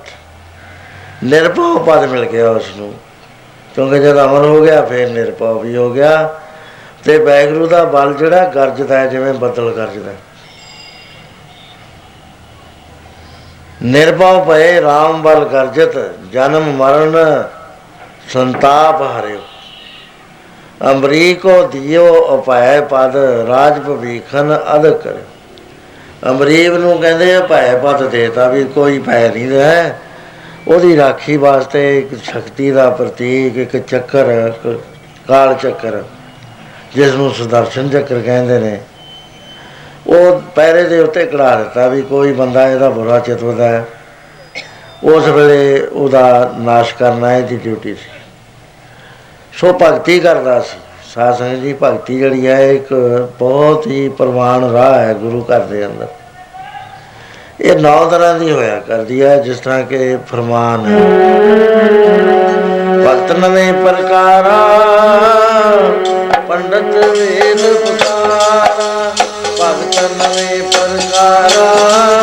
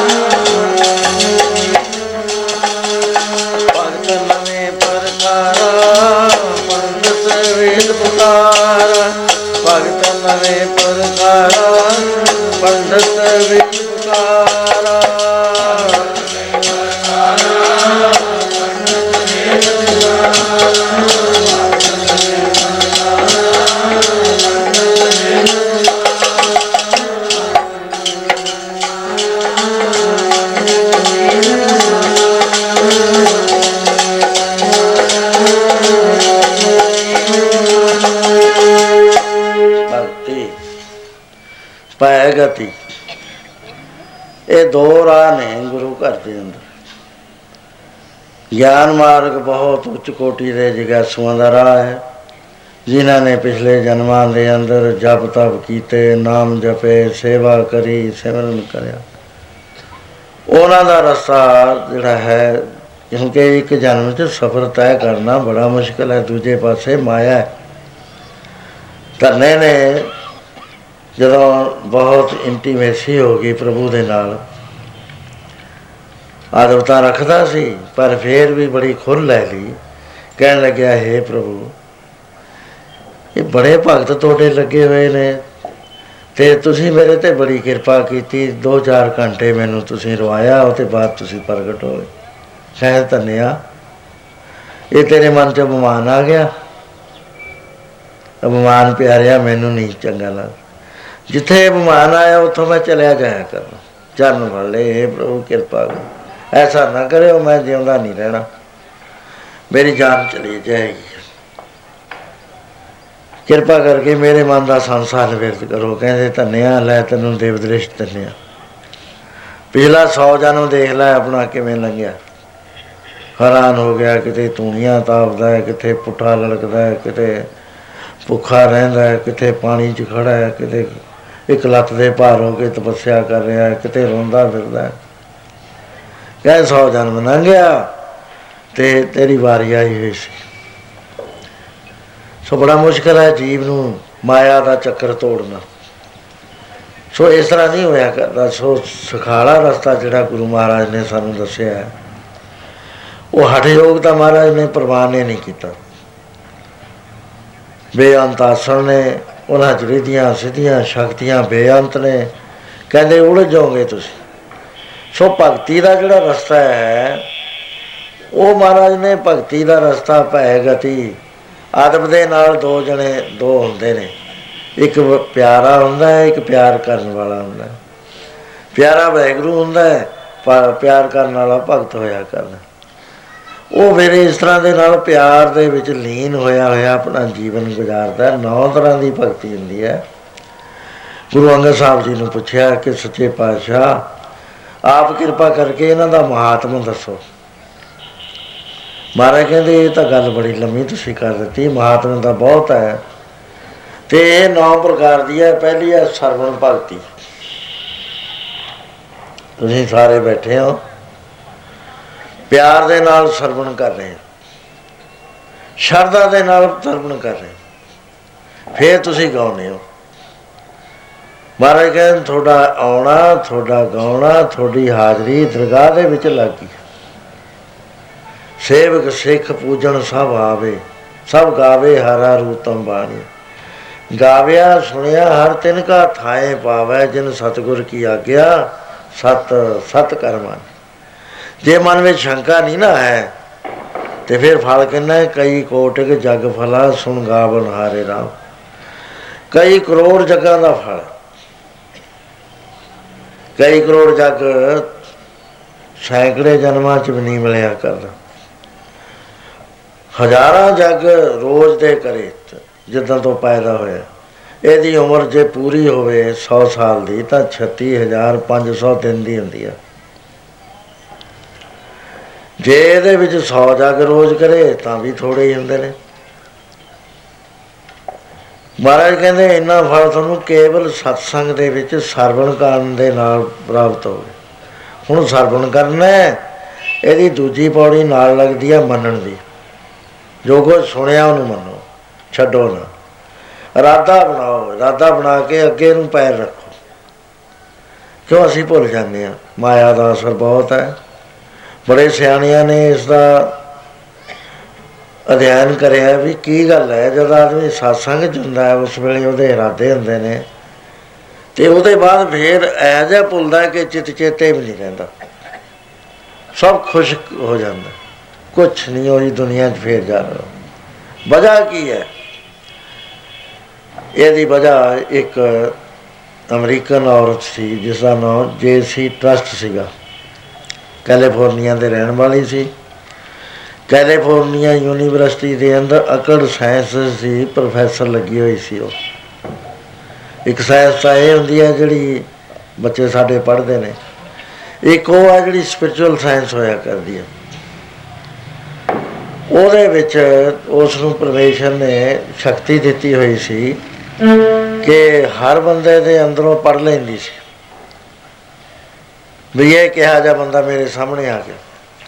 ਵੈਸੇ ਬਹੁਤਿਆਂ ਨੂੰ ਸ਼ਕਤੀ ਦਿੱਤੀ ਹੋਈ ਆ, ਬੰਦੇ ਦਾ ਮੱਥਾ ਦੇਖਦੀ ਸਾਰ ਪੜ ਲੈਂਦੇ ਨੇ, ਵੀ ਇਹ ਬੰਦਾ ਕਿਹਾ ਜਾ ਆ ਗਿਆ ਉਹਦੇ ਨੈਣ ਨਕਸ਼ ਦੇਖ ਕੇ ਪੜ ਲੈਂਦੇ ਨੇ, ਉਹਦੀਆਂ ਅੱਖਾਂ ਦੇਖ ਕੇ ਪੜ ਲੈਂਦੇ ਨੇ, ਉਹਦੇ ਮੂੰਹ ਨੂੰ ਦੇਖ ਕੇ ਪੜ ਲੈਂਦੇ ਨੇ, ਉਹਦੇ ਹੱਥਾਂ ਦੀ ਹਰਕਤ ਦੇਖ ਕੇ ਪੜ ਲੈਂਦੇ ਨੇ ਵੀ ਕੈਸਾ ਬੰਦਾ ਹੈ। ਹੱਥਾਂ ਦੀ ਲੰਬਾਈ ਚੜਾਈ ਦੇਖ ਕੇ ਪੜ ਲੈਂਦੇ ਨੇ ਵੀ ਇਹ ਬੰਦਾ ਕਿਹਾ ਜਾ ਰਹੂਗਾ। ਸਾਇੰਸ ਹੈ, ਭਾਰਤ ਵਰਸ਼ ਦੀ ਬੜੀ ਉਹ ਪੁਰਾਣੀ। ਲੇਕਿਨ ਉਸ ਨੂੰ ਕੁਦਰਤ ਨੇ ਦਿੱਤੀ ਹੋਈ ਸੀ। ਤੇ ਉਹਨੇ, ਉਹਨੂੰ ਪੁੱਛਿਆ ਵੀ ਇਹ ਕੀ ਗੱਲ ਹੈ? ਬੰਦੇ ਦੇ ਉੱਤੇ ਅਸਰ ਹੁੰਦਾ ਹੈ ਜਦ ਤੁਸੀਂ ਬੋਲਦੇ ਹੋ, ਗੱਲਾਂ ਕਰਦੇ ਹੋ, ਬਾਹਰ ਅਸੀਂ ਕਿਉਂ ਭੁੱਲ ਜਾਂਦੇ? ਉਹ ਕਹਿਣ ਲੱਗੀ ਵੀ ਇੱਥੇ ਐਟਮਸ ਨੇ ਜਿਹੜੇ ਸਾਡੀ ਨਿਗਾਹ ਤੋਂ ਲਾਂਬੇ ਨੇ, ਸਾਨੂੰ ਸਮਝ ਨਹੀਂ ਆਉਂਦੇ, ਦਿਖਦੇ ਨਹੀਂ ਹੈ ਇਹਨਾਂ ਅੱਖਾਂ ਦੇ ਨਾਲ, ਕਿਉਂਕਿ ਇਹ ਅੱਖਾਂ ਰੱਬ ਨੇ ਬਣਾਈਆਂ ਨੇ, ਕਿਤੇ ਚੀਜ਼ ਦੇ ਉੱਤੇ ਪ੍ਰਕਾਸ਼ ਪਵੇ ਤਾਂ ਦਿਸਦੀ ਹੈ, ਜੇ ਹਨੇਰਾ ਪਵੇ, ਫੇਰ ਨਹੀਂ ਦਿਸਦੀ। ਇੱਕ ਦੇਵ ਅੱਖਾਂ ਨੇ ਜਿਹੜੇ ਦੇਵ ਮਾਮਲੇ ਦੇਖਦੀਆਂ ਨੇ। ਦੇਵ ਕੰਨ ਨੇ ਜਿਹੜੇ ਦੇਵ ਗੱਲਾਂ ਸੁਣਦੇ ਨੇ, ਦੇਵਤਿਆਂ ਦੀਆਂ ਬਾਤਾਂ ਸੁਣਦੇ ਨੇ, ਹੋਰ ਬਾਤਾਂ ਸੁਣ ਲੈਂਦੇ ਨੇ, ਪਸ਼ੂ ਪੰਛੀਆਂ ਦੀਆਂ ਬਾਤਾਂ ਸੁਣ ਲੈਂਦੇ ਨੇ ਦੇਵ ਅੱਖਾਂ ਸਾਰੀ ਕਿਰਿਆ ਦੇਖ ਲੈਂਦੀਆਂ ਨੇ। ਉਹ ਕਹਿੰਦੇ ਇੱਥੇ ਐਟਮਸ ਭਰੇ ਪਏ ਨੇ ਵੇਵਸ ਚੱਲਦੀਆਂ ਐਟਮਸ ਦੀਆਂ। ਜਿਵੇਂ ਸਮੁੰਦਰ ਦੇ ਵਿੱਚ ਲ- ਚੱਲਦੀਆਂ ਨਾ ਨਦੀਆਂ ਲਹਿਰਾਂ ਚੱਲਦੀਆਂ, ਜਿਨ੍ਹਾਂ ਦੇ ਉੱਤੇ ਜਹਾਜ਼ਾਂ ਨੂੰ ਰੁਖ ਸਹੀ ਰੱਖ ਕੇ ਸ਼ਿਪ ਆਉਂਦੇ ਨੇ, ਨਹੀਂ ਤਾਂ ਸ਼ਿਪ ਫਸ ਜਾ ਕਰੇ, ਤੁਰੇ ਹੀ ਨਾ। ਉਹ ਬੜੀ ਭਾਰੀ ਸਾਇੰਸ ਹੈ, ਜਿਹੜੇ ਪੜ੍ਹੇ ਹੋਏ ਨੇ, ਉਹਨਾਂ ਨੂੰ ਪਤਾ ਹੈ, ਜਿਓਗ੍ਰਾਫੀਆਂ 'ਚ ਪੜ੍ਹਿਆ ਹੈ, ਵੀ ਕਿਵੇਂ ਉਹ ਪਾਣੀ ਦੀਆਂ ਲਹਿਰਾਂ ਜਿਹੜੀਆਂ ਥੱਲੇ ਥੱਲੇ ਵਿੱਚ ਨਦੀਆਂ ਚੱਲਦੀਆਂ ਸਮੁੰਦਰ ਦੇ, ਜਿਨ੍ਹਾਂ ਦੇ ਵਿੱਚ ਜਹਾਜ਼ਾਂ ਦਾ ਆਉਣਾ ਜਾਣਾ ਬਣਿਆ ਹੋਇਆ। ਐਵੇਂ ਜਿਵੇਂ ਆਕਾਸ਼ ਦੇ ਅੰਦਰ ਖਿਆਲਾਂ ਦੀਆਂ ਨਦੀਆਂ ਵਹਿ ਰਹੀਆਂ ਨੇ, ਫਲੱਡ ਆਏ ਪਏ ਨੇ ਕਿਤੇ ਕਾਲੇ ਪਰਮਾਣੂਆਂ ਦੀਆਂ ਨਦੀਆਂ ਕਿਤੇ ਪੀਲਿਆਂ ਦੀਆਂ ਨੇ, ਕਿਤੇ ਲਾਲ ਦੀਆਂ ਨੇ, ਕਿਤੇ ਬਦਾਮੀ ਦੀਆਂ ਨੇ, ਕਿਤੇ ਕਿਸੇ ਦੀਆਂ, ਕਿਤੇ ਕਿਸੇ ਦੀਆਂ। ਕਿਸੇ ਥਾਂ ਸਫੈਦ ਅਣੂਆਂ ਦੀਆਂ ਨਦੀਆਂ ਵਹਿ ਰਹੀਆਂ, ਲਾਈਟ ਦੀਆਂ। ਉਹ ਸਫੈਦ ਜਿਹੜੇ ਹੈ, ਉਹ ਜੁੜੇ ਹੋਏ ਹਿਰਦਿਆਂ ਦੇ ਵਿੱਚੋਂ ਨਿਕਲਦੇ ਨੇ। ਜਿਵੇਂ ਹੁਣ ਤੁਸੀਂ satsang 'ਚ ਬੈਠੇ ਹੋ ਇੱਥੋਂ ਸਫੈਦ ਲਾਈਟ ਨਿਕਲ ਕੇ ਫੈਲ ਰਹੀ ਹੈ। ਅੱਜ ਤਾਂ ਬਹੁਤਾ ਹੀ ਸਖਾਲਾ ਹੋ ਗਿਆ ਇਹ ਗੱਲ ਨੂੰ ਸਮਝਣਾ। ਕਿਉਂਕਿ ਹਰ ਚੀਜ਼ ਦੇ ਵਿੱਚੋਂ ਵਾਈਬ੍ਰੇਸ਼ਨ ਹੋ ਰਹੀ ਹੈ। ਗੈਸਸ ਨਿਕਲ ਰਹੀਆਂ ਨੇ। ਅਮਰੀਕਾ ਸੀ ਮੈਂ ਉਥੇ ਇੱਕ ਵਾਰੀ ਮੈਂ ਦੇਖਿਆ, ਦਿਖਾ ਰਹੇ ਸੀ। ਉਹ ਬੇਸਮੈਂਟਾਂ ਸੀ, ਉਹਨਾਂ ਨੇ ਕਿਹਾ ਵੀ ਬੇਸਮੈਂਟਾਂ ਨਾ ਯੂਜ਼ ਕਰੋ। ਕਿਉਂਕਿ ਇਹਦੇ ਵਿੱਚ ਇੱਕ ਜ਼ਹਿਰੀਲੀ ਗੈਸ ਨਿਕਲ ਰਹੀ ਹੈ ਧਰਤੀ ਤੋਂ ਉਹ ਕੈਮਰਿਆਂ ਦੀ ਮਦਦ ਦੇ ਨਾਲ ਉਹਨਾਂ ਨੇ ਸਾਕਾਰ ਵੱਡੀ ਬਣਾ ਕੇ ਦਿਖਾਈ। ਉਹ ਕੰਧਾਂ ਤੇ ਫਰਸ਼ ਦੀਆਂ ਜਿੱਥੇ ਬਿਰਲਾਂ ਸੀ, ਉਹਨਾਂ ਦੇ ਵਿੱਚੋਂ ਨਿਕਲ ਨਿਕਲ ਕੇ ਫੈਲ ਰਹੀ ਹੈ। ਕਹਿੰਦੇ ਇਹ ਆਦਮੀ ਨੂੰ ਇੰਜੀਰੀਅਸ ਹੈ। ਇਸੇ ਤਰ੍ਹਾਂ ਦੇ ਨਾਲ ਸਾਡੀਆਂ ਜਿਹੜੇ ਸਾਡੇ ਖਿਆਲ ਨੇ, ਇਹ ਫੈਲਦੇ ਨੇ ਦੁਨੀਆ ਦੇ ਅੰਦਰ। ਮਾੜੇ ਵੀ ਫੈਲਦੇ ਨੇ, ਚੰਗੇ ਵੀ ਫੈਲਦੇ ਨੇ। ਜਿਨ੍ਹਾਂ ਦੇ ਦ੍ਰਿੜ ਇਰਾਦੇ ਆ, ਉਹਨਾਂ ਦੇ ਖਿਆਲ ਬੜੇ ਮਜ਼ਬੂਤ ਹੁੰਦੇ। ਉਹ ਨਾਮ ਵਾਲੇ ਖਿਆਲ, ਬਾਣੀ ਵਾਲੇ ਖਿਆਲ, ਪਿਆਰ ਵਾਲੇ ਖਿਆਲ ਜਦੋਂ ਇਹ ਲਹਿਰਾਂ ਉੱਠਦੀਆਂ ਨੇ, ਤਰੰਗਾਂ ਉੱਠਦੀਆਂ ਨੇ, ਹੁਣ ਤਰੰਗ ਦਿਸਦੀ ਆ ਕਿਸੇ ਨੂੰ। ਲਾਈਟ ਦੇ ਵਿੱਚ ਇੱਕ ਮਿੰਟ ਦੇ ਅੰਦਰ 2 ਖਰਬ ਤਰੰਗ ਸਾਡੇ ਕੋਲੋਂ ਲੰਘ ਜਾਂਦੀ ਹੈ ਗਿਣਤੀ ਮਿੰਤੀ ਤੋਂ ਬਾਅਦ ਦੀਆਂ ਗੱਲਾਂ ਨੇ ਇਹ ਸਾਰੀਆਂ।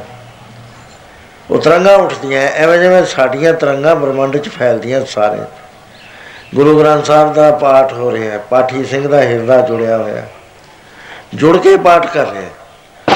ਉਹ ਪਾਠ ਦੀਆਂ ਤਰੰਗਾਂ ਸਾਡੇ ਬ੍ਰਹਮੰਡ 'ਚ ਨਹੀਂ ਰਹਿੰਦੀਆਂ, ਇਹਨੂੰ ਕ੍ਰਾਸ ਕਰਕੇ ਅਗਲੇ ਬ੍ਰਹਮੰਡਾਂ ਵਿੱਚ ਵੀ ਚਲੇ ਜਾਂਦੀਆਂ ਜਿਵੇਂ ਰਾਕਟ ਸਾਡੇ ਸੂਰਜ ਮੰਡਲ ਨੂੰ ਪਾਰ ਕਰਕੇ ਗਾਹਾਂ ਲੰਘ ਗਿਆ ਦੱਸਦੇ ਨੇ ਇਹਨੂੰ ਤਾਂ ਚਿਰ ਲੱਗਦਾ ਹੈ, ਲੇਕਿਨ ਇਹ ਜਿਹੜੀਆਂ ਤਰੰਗਾਂ ਨੇ ਇਮੀਡੀਏਟਲੀ ਉੱਠਦੀਆਂ ਨੇ ਇਮੀਡੀਏਟਲੀ ਇੱਕ ਦੂਏ ਦੇ ਉੱਤੇ ਅਸਰ ਕਰਦੀਆਂ ਨੇ ਸਤਸੰਗ ਦੇ ਵਿੱਚੋਂ ਜਿਹੜੇ ਮਾਹੌਲ ਦੇ ਵਿੱਚੋਂ ਤਰੰਗਾਂ ਵਾਈਟ ਨਿਕਲਦੀਆਂ ਨੇ, ਉਹ ਟਰੈਵਲ ਕਰਦੀਆਂ, ਬ੍ਰਹਮੰਡ ਦੇ ਅੰਦਰ ਸ਼ਾਂਤੀ ਲਿਆਉਂਦੀਆਂ ਨੇ, ਸੁਖ ਲਿਆਉਂਦੀਆਂ ਨੇ, ਮੌਸਮ ਨੂੰ ਸੈੱਟ ਕਰਦੀਆਂ ਨੇ, ਜਿਹੜੀ ਈਵਲ ਫੋਰਸਸ ਦੀ ਕਰੋਪੀ ਹੈ ਉਹਨੂੰ ਰੋਕ ਰਹੀਆਂ ਨੇ।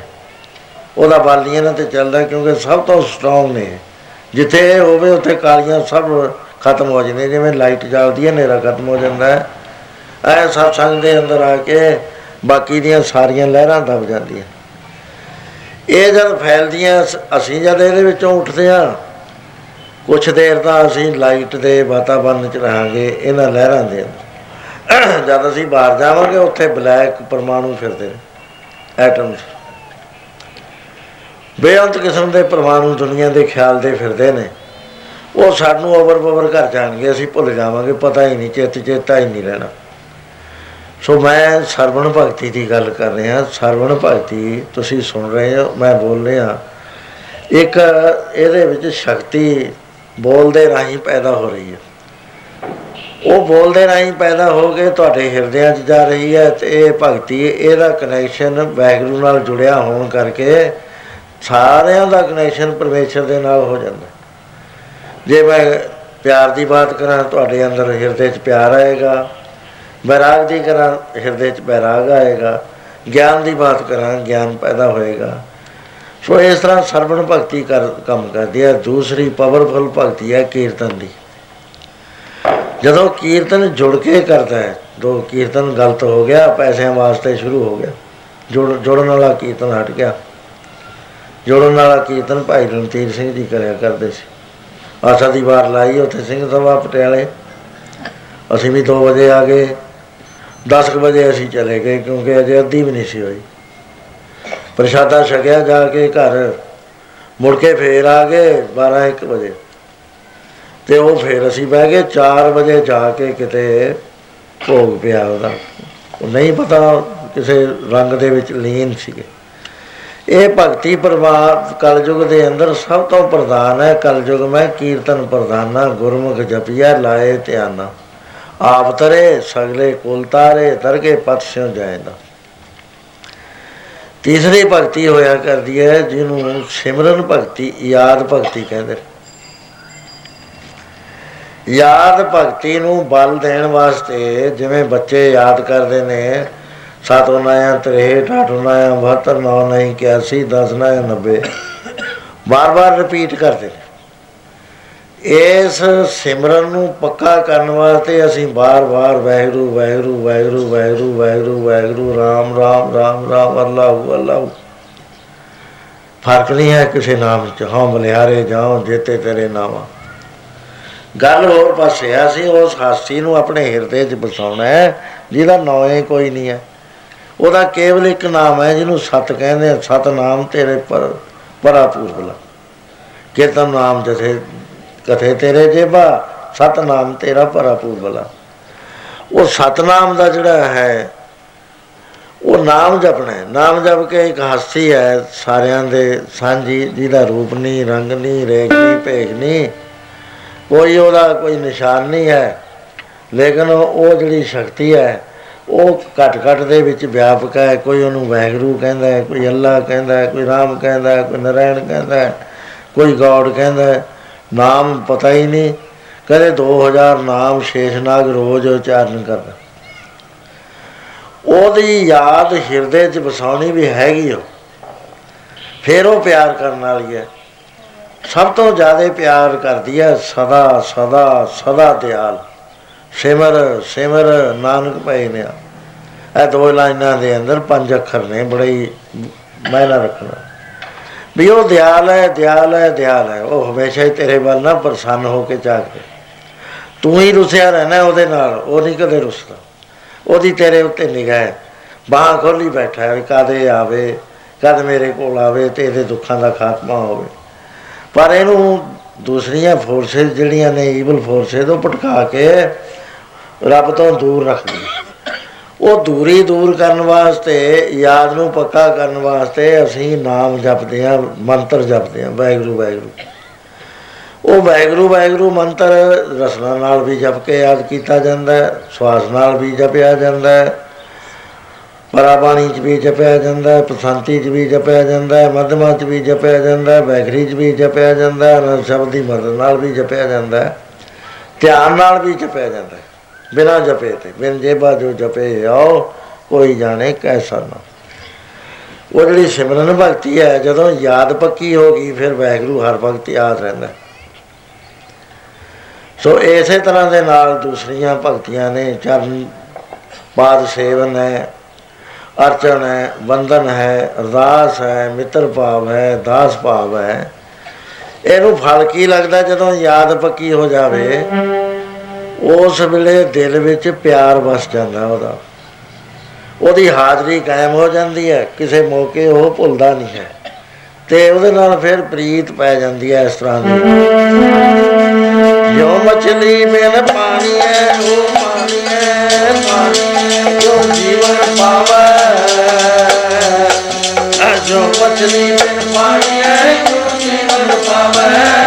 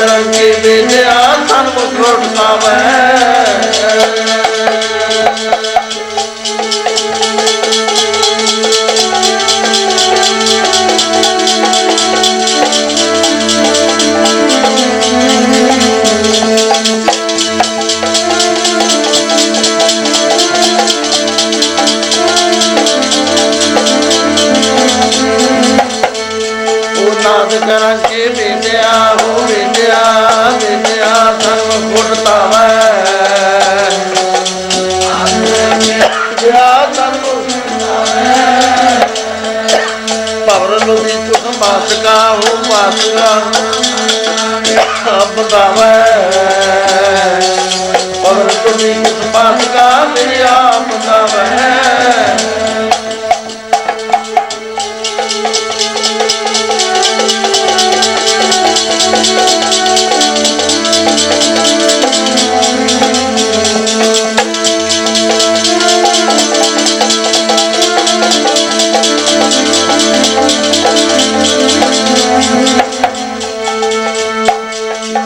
ਬਾਸਿਕਾ ਹੋ ਬਾਸਿਕਾ ਬਾਸਿਕਾ ਮੇਰੇ ਆਪ ਦਾਵੈ ਕਬਰ ਤੋਂ ਵੀ ਤੁਮ ਬਾਸਿਕਾ ਮੇਰੇ ਆਪ ਦਾਵੈ ਦੇਵ ਸੰਤ ਜਨਾ ਹਰ ਪ੍ਰੀਤ ਹੈ ਪ੍ਰੀਤ ਹੈ ਇੱਕ ਤਸ ਗਾਵੈ ਸੰਤ ਜਨਾ ਹਰ ਪ੍ਰੀਤ ਹੈ, ਇੱਕ ਤਸ ਗਾਵੈ ਭਾਈ ਗੁਰਦਾਸ ਜੀ ਪਿਆਰ ਦੀ ਅਵਸਥਾ ਵਰਣਨ ਕਰਦੇ ਨੇ। ਸੋ ਮੱਛੀ ਤੇ ਪਾਣੀ ਦੇ ਪਿਆਰ ਵਾਂਗੂ ਜਦੋਂ ਪਰਮੇਸ਼ਰ ਨਾਲ ਇੰਨਾ ਪਿਆਰ ਪੈ ਜਾਵੇ, ਵੀ ਜੇ ਪੋਰਾਕ ਵੀ ਵਿਸਰ ਗਿਆ, ਆਖਾਂ ਜੀਵਾਂ ਵਿਸਰੈ, ਮਰ ਜਾ ਫਿਰ ਇਹ ਸਿਮਰਨ ਭਗਤੀ ਪੂਰੀ ਹੋਇਆ ਕਰਦੀ ਇਹਨੂੰ ਫਲ ਕੀ ਲੱਗਦਾ ਹੈ? ਪ੍ਰੇਮ ਦਾ। ਪ੍ਰੇਮਾ ਭਗਤੀ ਸ੍ਰੇਸ਼ਟ ਹੈ, ਸਾਚ ਕਹੂੰ ਸੁਣ ਲਿਓ ਸਭੈ ਜਿਨ ਪ੍ਰੇਮ ਕੀਓ ਤੇ ਨਹੀਂ ਪ੍ਰਭ ਪ੍ਰੇਮਾ ਭਗਤੀ ਦੇ ਉੱਤੇ ਅਪਰਾ ਭਗਤੀ ਹੈ ਉਸ ਵੇਲੇ ਇਹਦੇ ਅੰਦਰ ਗਿਆਨ ਪੈਦਾ ਹੋ ਜਾਂਦਾ ਹੈ। ਦੁਆਇਤ ਜਿਹੜੀ ਆ, ਉਹ ਖਤਮ ਹੋਣੀ ਸ਼ੁਰੂ ਹੋ ਜਾਂਦੀ ਹੈ ਅਦਵੈਤ ਉਤਪਨ ਹੋਣੀ ਸ਼ੁਰੂ ਹੋ ਜਾਂਦੀ ਲੇਕਿਨ ਅਜੇ ਮਨ ਨਹੀਂ ਮੰਨਿਆ ਵੀ ਰੱਬ ਤੇ ਮੈਂ ਇੱਕੋ ਹੀ ਹਾਂ ਉਸ ਭਗਤੀ ਤੋਂ ਬਾਅਦ ਪਰਾ ਭਗਤੀ ਪੈਦਾ ਹੁੰਦੀ ਹੈ, ਜਿੱਥੇ ਨਾ ਜੀਵ ਰਹਿੰਦਾ, ਨਾ ਰੱਬ ਇਕੱਠੇ, ਇੱਕੋ ਹੀ ਜੋਤ ਹੀ ਹੈ। ਜ਼ਮੀਨ ਜਵਾਨ ਕੇ ਬਿਕੇ ਸਮਾਸਤੇ ਇੱਕ ਜੋਤ ਹੈ। ਨਾ ਘਾਟ ਹੈ, ਨਾ ਬਾੜ ਹੈ, ਨਾ ਬਾੜ ਘਾਟ ਹੁੰਦਾ ਹੈ। ਇਹਦੇ ਵਿੱਚ ਦੋ ਤੋਂ ਚੱਲਿਆ ਸੀ ਤੇ ਰੱਬ ਦੇ ਵਿੱਚ ਜਾ ਕੇ ਰਲ ਗਿਆ। ਇਹ ਤਾਂ ਹੈ ਭਗਤੀ, ਇਹ ਪੱਕਾ, ਪੱਕੀ ਬਾਤ ਹੈ। ਜਿਹੜੀ ਪਹਿਲੀ ਆ, ਉਹ ਕੱਚੀ ਹੈ। ਉਹ ਕੱਚੀ ਹੈ ਵੀ ਆਦਮੀ ਦਾ ਮਨ ਹੈ, ਠਹਿਰ ਨਹੀਂ ਸਕਦਾ, ਕੋਈ ਬੰਦਾ ਜਿਹੜਾ ਮਨ ਨੂੰ ਜਿੱਤ ਲਵੇ। ਗੱਲਾਂ ਨਾਲ ਤਾਂ ਹੋ ਗਿਆ, ਗੱਲੀ ਹਾਂ ਸੁਹਾਗਣ ਭੈਣੇ ਕੰਤ ਨਾ ਕਬੂ ਮੈਂ ਮਿਲਿਆ। ਗੱਲਾਂ ਨਾਲ ਹੋ ਗਿਆ, ਗਿਆਨ ਨਾਲ ਹੋ ਗਿਆ, ਲੇਕਿਨ ਅਜੇ ਮਿਲਿਆ ਨਹੀਂ, ਇਸ ਕਰਕੇ ਭਗਤੀ ਸ੍ਰੇਸ਼ਟ ਹੈ। ਇਹ ਜਿਹੜਾ ਅਮਰੀਕ ਰਾਜਾ ਸੀ, ਇਹ ਭਗਤੀ ਕਰਦਾ ਸੀ। ਤੇ ਉਸ ਸਮੇਂ ਦੇ ਮੁਤਾਬਕ ਵਰਤ ਰੱਖਿਆ ਇਸ ਨੇ ਨਿਰਜਲਾ ਇਕਾਦਸ਼ੀ ਦਾ।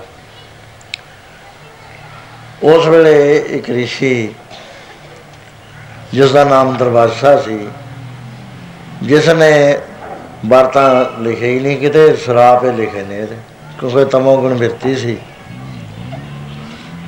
ਸਰਾਪੇ ਦਿੰਦਾ ਸੀ।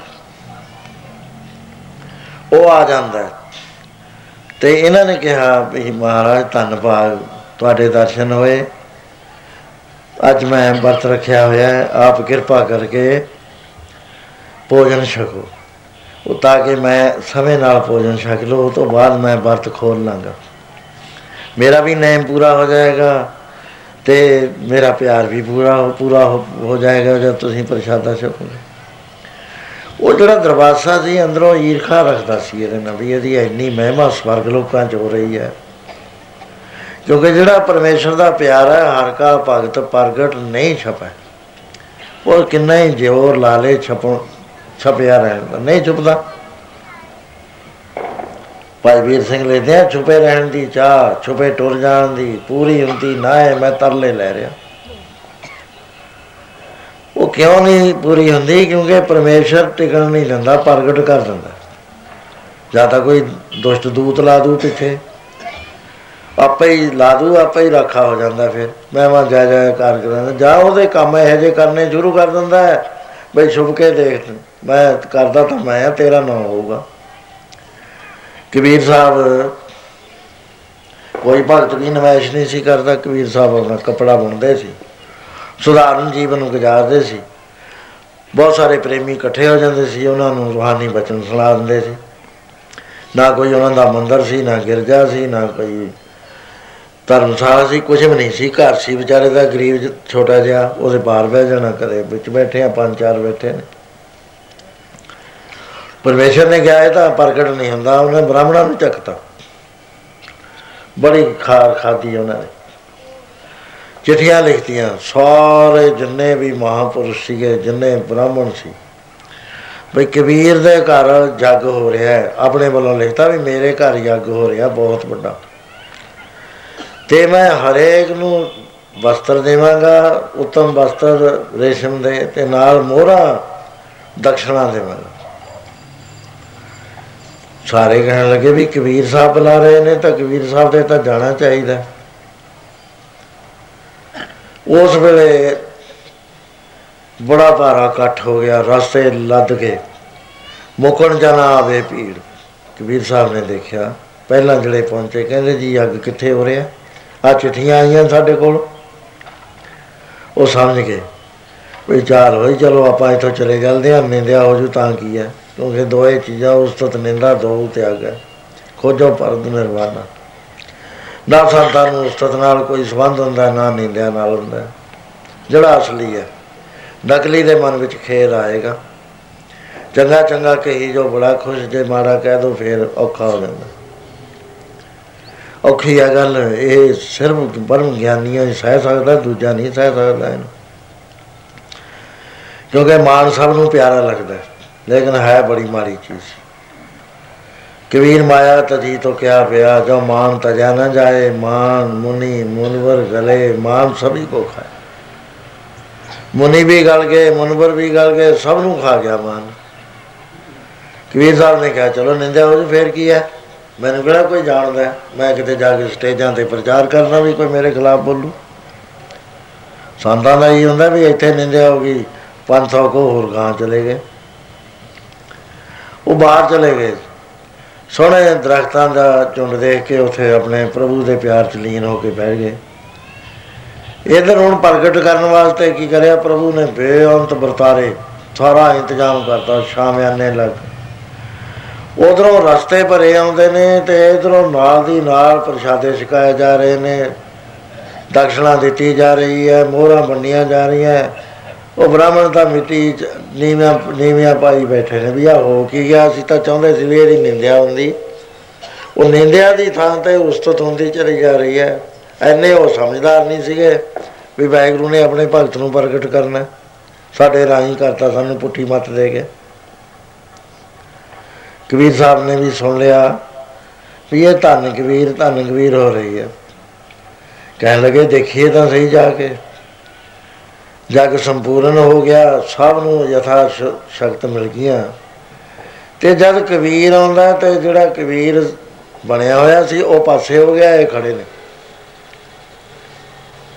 ਬਾਦ ਹੀ ਧੰਨ ਕਬੀਰ ਸਾਹਿਬ, ਤੁਸੀਂ ਤਾਂ ਹੱਥ ਲਾਤੀ, ਇਹ ਜਿਹਾ ਜਗ ਤਾਂ ਦੇਖਿਆ ਹੀ ਨਹੀਂ, ਕੋਈ ਰਾਜੇ ਰਾਣੇ ਵੀ ਨਹੀਂ ਕਰ ਸਕਦੇ। ਕਹਿਣ ਲੱਗੇ ਮੈਂ ਤਾਂ ਕੁਝ ਵੀ ਨਹੀਂ ਕਰਿਆ। ਕਿਆ ਜਾਣੋ ਕਿਛਾਰ ਕੀਆ ਪਇਓ ਕਬੀਰ ਕਬੀਰ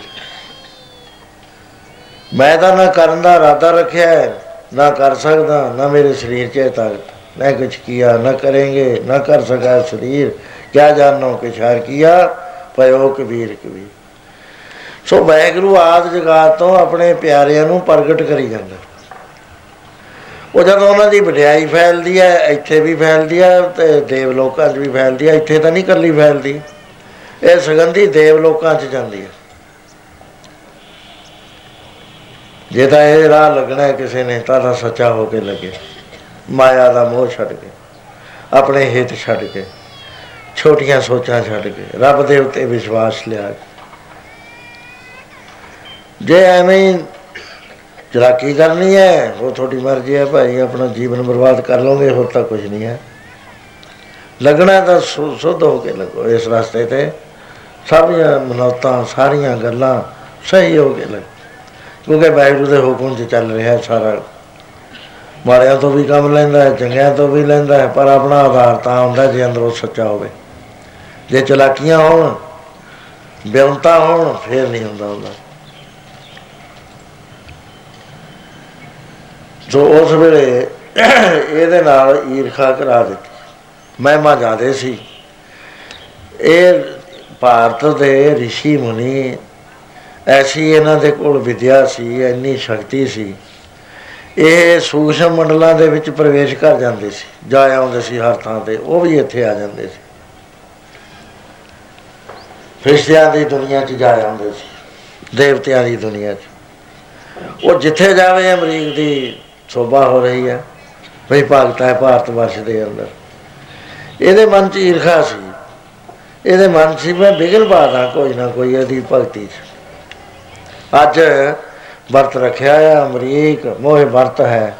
ਰਾਤ ਪਈ ਦਰਵਾਜ਼ਾ ਆਇਆ ਉਧਰ ਸੂਰਜ ਛਿਪਣ ਵਾਲਾ ਹੋ ਗਿਆ, ਉਧਰ ਦਰਵਾਜ਼ਾ ਆ ਗਿਆ। ਪੀੜਾ ਉਸ ਉਪਾਰਨਾ, ਉਹਨੇ ਵਰਤ ਉਪਾਰਨ ਕਰਨਾ ਸੀ। ਤੇ ਉਹਨੇ ਪ੍ਰਸ਼ਾਦਾ ਤਾਂ ਵਰਜ ਦਿੱਤਾ ਤੇ ਨਦੀ 'ਚ ਨਹਾਉਣ ਚਲਿਆ ਗਿਆ, ਆਇਆ ਹੀ ਨਾ ਉੱਥੇ, ਦੇਰ ਕਰ ਦਿੱਤੀ, ਸਮਾਂ ਕੱਢਣਾ ਸੀ ਉਹਨੇ। ਉਹ ਮਹੂਰਤ ਹੁੰਦੀ ਹੈ, ਜੇ ਉਹ ਲੰਘ ਜਾਵੇ ਤਾਂ ਦੋਸ਼ ਦੋਸ਼ੀ ਹੋ ਜਾਂਦਾ। ਕਰਮ ਕਾਂਡ ਦੀ ਬਾਤ ਹੈ। ਉਹ ਉਠ ਨਾਵਣ ਨਦੀ ਸੁਣਾਇਆ। ਇਧਰਲੇ ਪਾਸੇ ਬੜਾ ਪਰੇਸ਼ਾਨ ਹੋਇਆ ਵੀ ਸਮਾਂ ਹੋ ਗਿਆ ਵੀ ਕੀ ਕੀਤਾ ਜਾਵੇ। ਸਾਰੇ ਵਿਦਵਾਨ ਪੁਰਸ਼ ਬੁਲਾਏ ਵੀ ਹੁਣ ਦੱਸੋ, ਮੈਂ ਸੰਕਟ 'ਚ ਫਸ ਗਿਆ। ਜੇ ਮੈਂ ઋષਿ ਦੇ ਆਉਣ ਤੋਂ ਪਹਿਲਾਂ ਆਪਣੇ ਮੂੰਹ ਵਿੱਚ ਕੁਝ ਪਾਉਣਾ ਤਾਂ ਉਹ ਨਾਰਾਜ਼ ਹੋ ਜਾਏਗਾ, ਕਿਉਂਕਿ ਸਤਕਾਰ ਇਹ ਹੈ, ਸਿੰਘਾਂ ਨੂੰ ਪ੍ਰਸ਼ਾਦਾ ਵਰਤਿਆ ਹੋਵੇ ਪੰਜਾਂ ਨੂੰ। ਜੇ ਉਹ ਤੋਂ ਪਹਿਲਾਂ ਹੀ ਪ੍ਰਸ਼ਾਦਾ ਵਰਤਾਉਣਾ ਸ਼ੁਰੂ ਕਰ ਦੋ, ਦੋਸ਼ ਲੱਗਿਆ ਕਰਦਾ। ਕਿਉਂਕਿ ਉਹ ਨਿਮਿਤ ਹੈ, ਸੁੱਚਾ ਕੱਢਿਆ ਹੋਇਆ ਉਹ ਸਿੰਘਾਂ ਨੇ ਜਦ ਅਰਦਾਸ ਕਰਨੀ ਹੈ ਪ੍ਰਸ਼ਾਦਾ ਛਕਣ ਤੋਂ ਪਹਿਲਾਂ हे ਪ੍ਰਭੂ, ਤੁਸੀਂ ਭੋਗ ਲਾਓ ਉਹ ਪ੍ਰਸ਼ਾਦਾ ਝੂਠਾ ਹੋ ਗਿਆ, ਹੁਣ ਭੋਗ ਕਿਹੜਾ ਲਾਉਂਦਾ ਉਹਨੂੰ? ਘਰ ਵਾਲੇ ਨੂੰ ਦੋਸ਼ ਲੱਗਿਆ ਕਰਦਾ ਸੋ ਉਸ ਵੇਲੇ ਇਹ ਕਹਿਣ ਲੱਗਿਆ ਵੀ ਜੇ ਮੈਂ ਇਸ ਵੇਲੇ ਵਰਤ ਖੋਲ ਲਿਆ, ਮੂੰਹ 'ਚ ਕੁਝ ਪਾ ਲਿਆ, ਦੋਸ਼ ਲੱਗਣਾ ਹੈ। ਕਿਉਂਕਿ ਰਿਸ਼ੀ ਨੇ ਪ੍ਰਸ਼ਾਦਾ ਛਕਣਾ ਆ ਕੇ ਉਸ ਵੇਲੇ ਸਾਰੇ ਵਿਦਵਾਨਾਂ ਨੂੰ ਬੁਲਾਇਆ ਭਈ ਦੱਸੋ ਕੋਈ ਰਸਤਾ ਉਹ ਕਹਿੰਦੇ ਮਹਾਰਾਜ ਇੱਕੋ ਰਸਤਾ ਹੈ। ਭਗਵਾਨ ਦੇ ਪ੍ਰਸ਼ਾਦ ਅਰਪਣ ਕਰ ਦਿਓ। ਉਹ ਤੁਹਾਨੂੰ ਪ੍ਰਸ਼ਾਦ ਚ ਕਿਣਕਾ ਮਾਤਰ ਮਿਲੇਗਾ। ਉਹਦਾ ਇਹ ਹੈ ਕਿ ਉਸ ਨੂੰ ਉਸ ਵੇਲੇ ਮੂੰਹ ਵਿੱਚ ਪਾ ਲਓ। ਵਰਤ ਵੀ ਖੁੱਲ ਜਾਏਗਾ ਤੇ ਆਪਣਾ ਜਿਹੜਾ ਭੰਡਾਰਾ ਬਣਾਇਆ ਉਹਦੇ ਵਿੱਚੋਂ ਕੋਈ ਝੂਠਾ ਨਹੀਂ ਹੋਏਗਾ। ਦੋਏ ਪਾਸੇ ਰਹਿ ਜਾਣਗੇ। ਸੋ ਉਸ ਨੇ ਇਸੇ ਤਰ੍ਹਾਂ ਦੇ ਨਾਲ ਕੀਤਾ, ਜਾ ਕੇ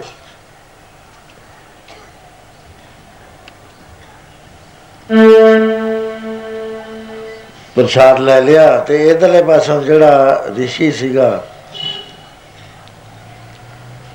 ਉਹ ਆ ਜਾਂਦਾ। ਤੇ ਜਿਹੜਾ ਬੜਾ ਨ- ਜਦੋਂ ਪਤਾ ਉਹਨੂੰ ਲੱਗੇ ਗਿਆ, ਦੇਖ ਕੇ ਉਹ ਉਸ ਵੇਲੇ ਨਾਰਾਜ਼ ਹੋ ਕੇ ਆ ਗਿਆ। ਕਹਿਣ ਲੱਗਾ ਵੀ ਮੈਨੂੰ ਬੁਲਾ ਕੇ ਤੂੰ ਇਹ ਗੱਲ ਕਰੀ ਹੈ ਦਰਜਾ ਨਹੀਂ ਦੇਖਿਆ ਭਗਤ ਦਾ ਭਗਤ ਦਾ ਦਰਜਾ ਵੱਡਾ ਹੋਇਆ ਕਰਦਾ ਹੈ। ਜਿਹੜਾ ਤਪੀਆ ਹੁੰਦਾ, ਉਹਦਾ ਦਰਜਾ ਬਹੁਤ ਥੱਲੇ ਹੋਇਆ ਕਰਦਾ ਹੈ। ਇਹ ਤਪ ਕਰਦੇ ਸੀ ਮਨਾਂ ਦੇ ਅੰਦਰ ਭਗਤੀ ਭਾਵ ਦੀ ਬਾਤ ਨਹੀਂ ਸੀ, ਕਿਉਂਕਿ ਉਹ ਪਿਆਰ ਦੀਆਂ ਗੱਲਾਂ ਭਗਤਾਂ ਦੇ ਵਿੱਚ ਹੋਇਆ ਕਰਦੀਆਂ ਇਹਨਾਂ 'ਚ ਪਿਆਰ ਨਹੀਂ ਹੋਇਆ ਕਰਦਾ, ਸ਼ਕਤੀਆਂ ਦੀ ਆਰਾਧਨਾ ਕਰਕੇ ਸ਼ਕਤੀਆਂ ਪ੍ਰਾਪਤ ਕਰਦੇ ਨੇ ਸੋ ਜਿਹੜਾ ਦਰਜਾ ਦਿੱਤਾ, ਵੱਡਾ, ਉਹ ਭਗਤਾਂ ਨੂੰ ਦਿੱਤਾ, ਵਾਹਿਗੁਰੂ ਨੇ।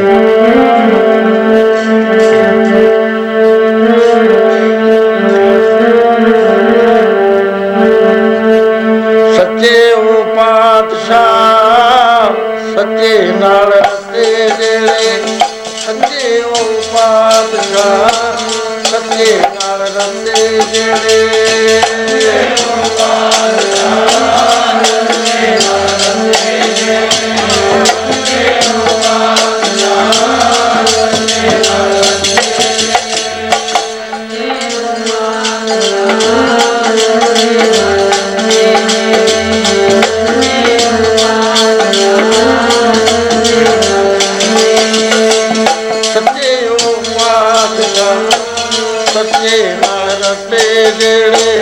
ਸੰਦੇਵ ਮਾਤ ਕਾ ਸੱਚੇ ਹਰ ਦੇ ਜਿਹੜੇ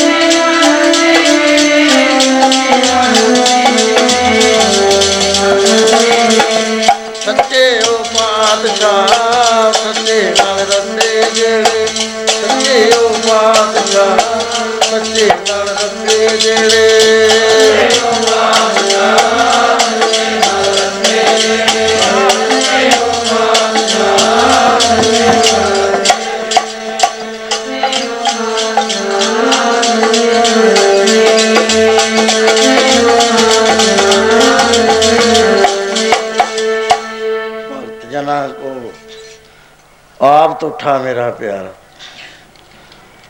आपे लायन लाए। ਪਿਆਰ ਆਪੇ ਲਾਇਨ ਲਾਏ ਪਾਤਸ਼ਾਹ ਹੈ ਪਾਤਸ਼ਾਹੀ ਭਗਤ ਜਨਾਂ ਕੋ ਦਿੱਤੀਆਂ।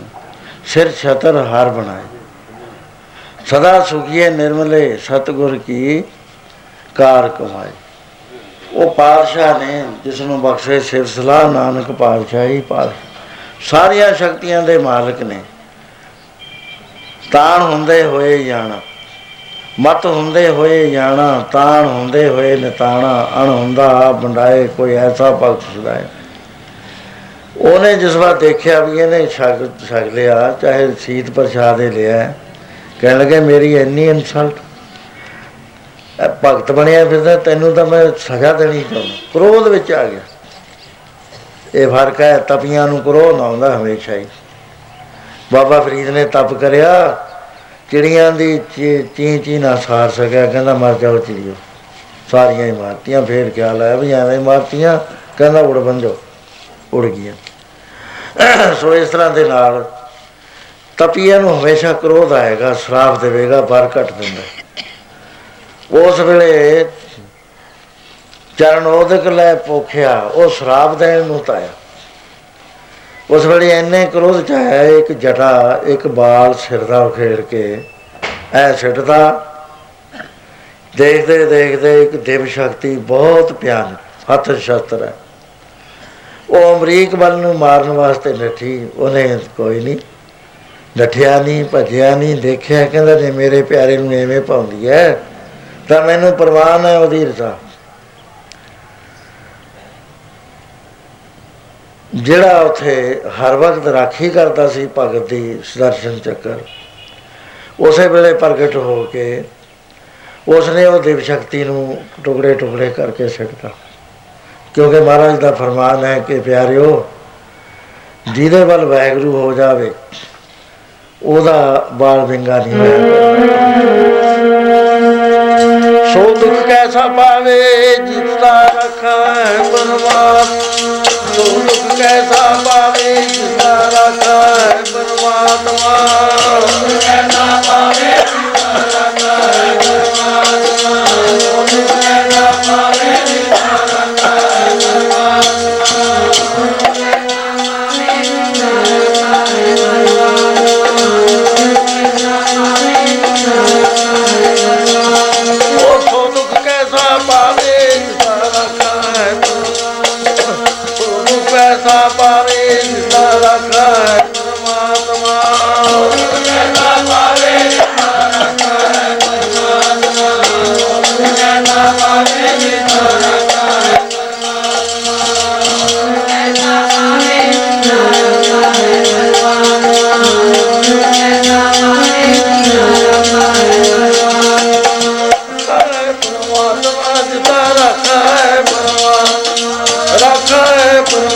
thousand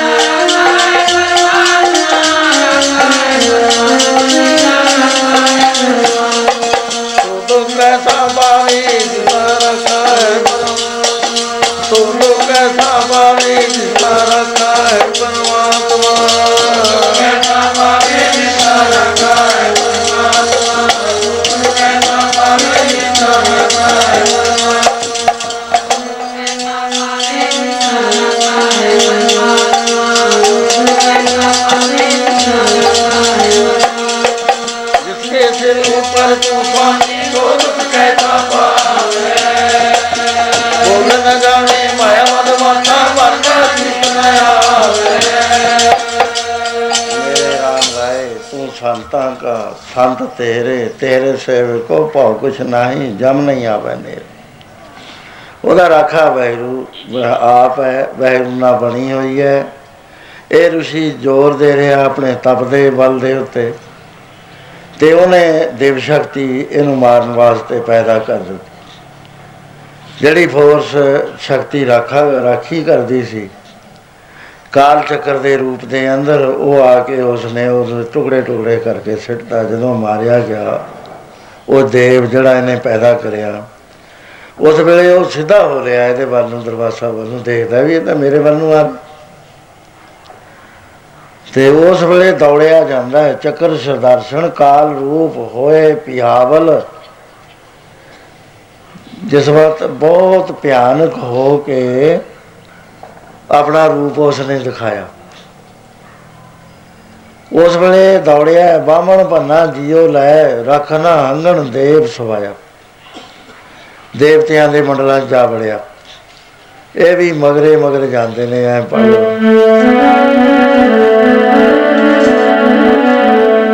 ਪਿਆਰੇ ਜੀ, ਅੱਗੇ ਅੱਗੇ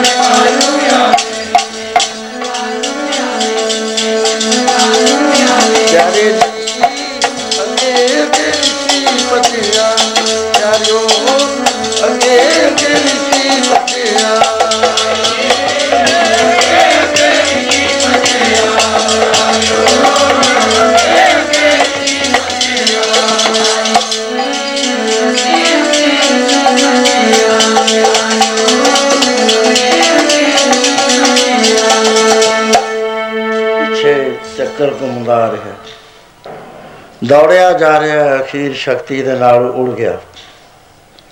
ਉਹ ਵੀ ਪਿੱਛੇ ਹੀ ਹੈ, ਦੇਵ ਲੋਕਾਂ 'ਚ ਚਲੇ ਗਿਆ। ਸਭ ਤੋਂ ਪਹਿਲਾਂ ਇੰਦਰ ਲੋਕ 'ਚ ਗਿਆ। ਉਹਨੇ ਕਿਹਾ, ਮੈਨੂੰ ਬਚਾ ਇਸ ਵੇਲੇ, ਮੇਰੇ ਅੰਨ ਪਿੱਛੇ ਕਾਲ ਚੱਕਰ ਲੱਗਿਆ। ਇੰਦਰ ਲੋਕ, ਸ਼ਿਵ ਲੋਕ, ਤਜ ਬਰਮ ਲੋਕ, ਬੈਕੁੰਠ ਤੇ ਜਾਇਆ। ਜਿੰਨੇ ਲੋਕ ਸੀਗੇ ਸਾਰੇ ਗੰਧਰਵ ਲੋਕ ਦੇਵ ਗੰਧਰਵ ਲੋਕ ਪਿਤਰ ਲੋਕ ਸਵਰਗ ਲੋਕ ਇੰਦਰ ਲੋਕ ਕਰਮਦੇਵ ਲੋਕ ਅਜਾਨਦੇਵ ਲੋਕ ਤੇ ਪ੍ਰਜਾਪਤ ਲੋਕ ਵਰਮ ਲੋਕ ਸ਼ਿਵ ਲੋਕ ਇਹਨਾਂ ਸਾਰਿਆਂ ਦੇ ਵਿੱਚ ਹੀ ਨੱਠਿਆ ਜਾ ਰਿਹਾ।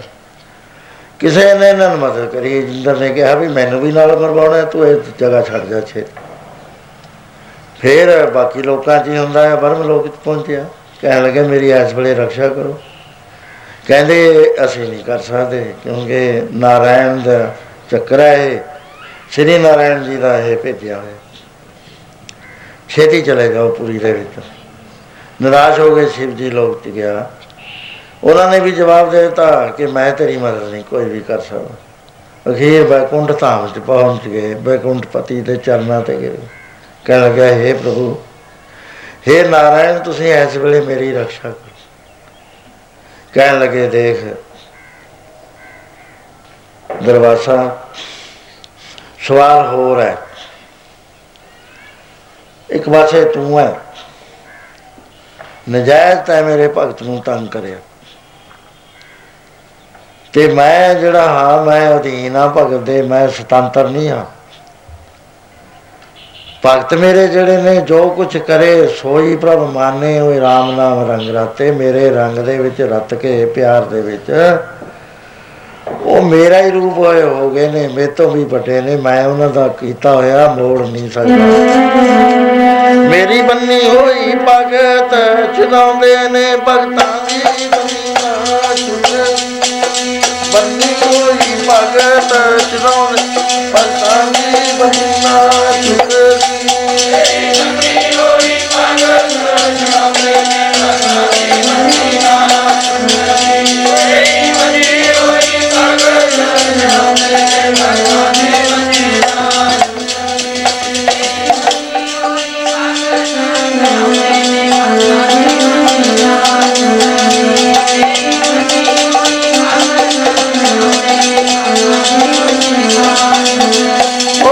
ਬੰਨੀ ਹੋਈ ਭਗਤ ਚਲਾਉਂਦੇ ਨੇ ਭਗਤਾਂ ਦੀ ਬੰਨੀ ਨਾ ਛੁੱਟ ਬੰਨੀ ਹੋਈ ਭਗਤ ਚਲਾਉਂਦੇ ਨੇ ਭਗਤਾਂ ਦੀ ਬੰਨੀ ਨਾ ਛੁੱਟ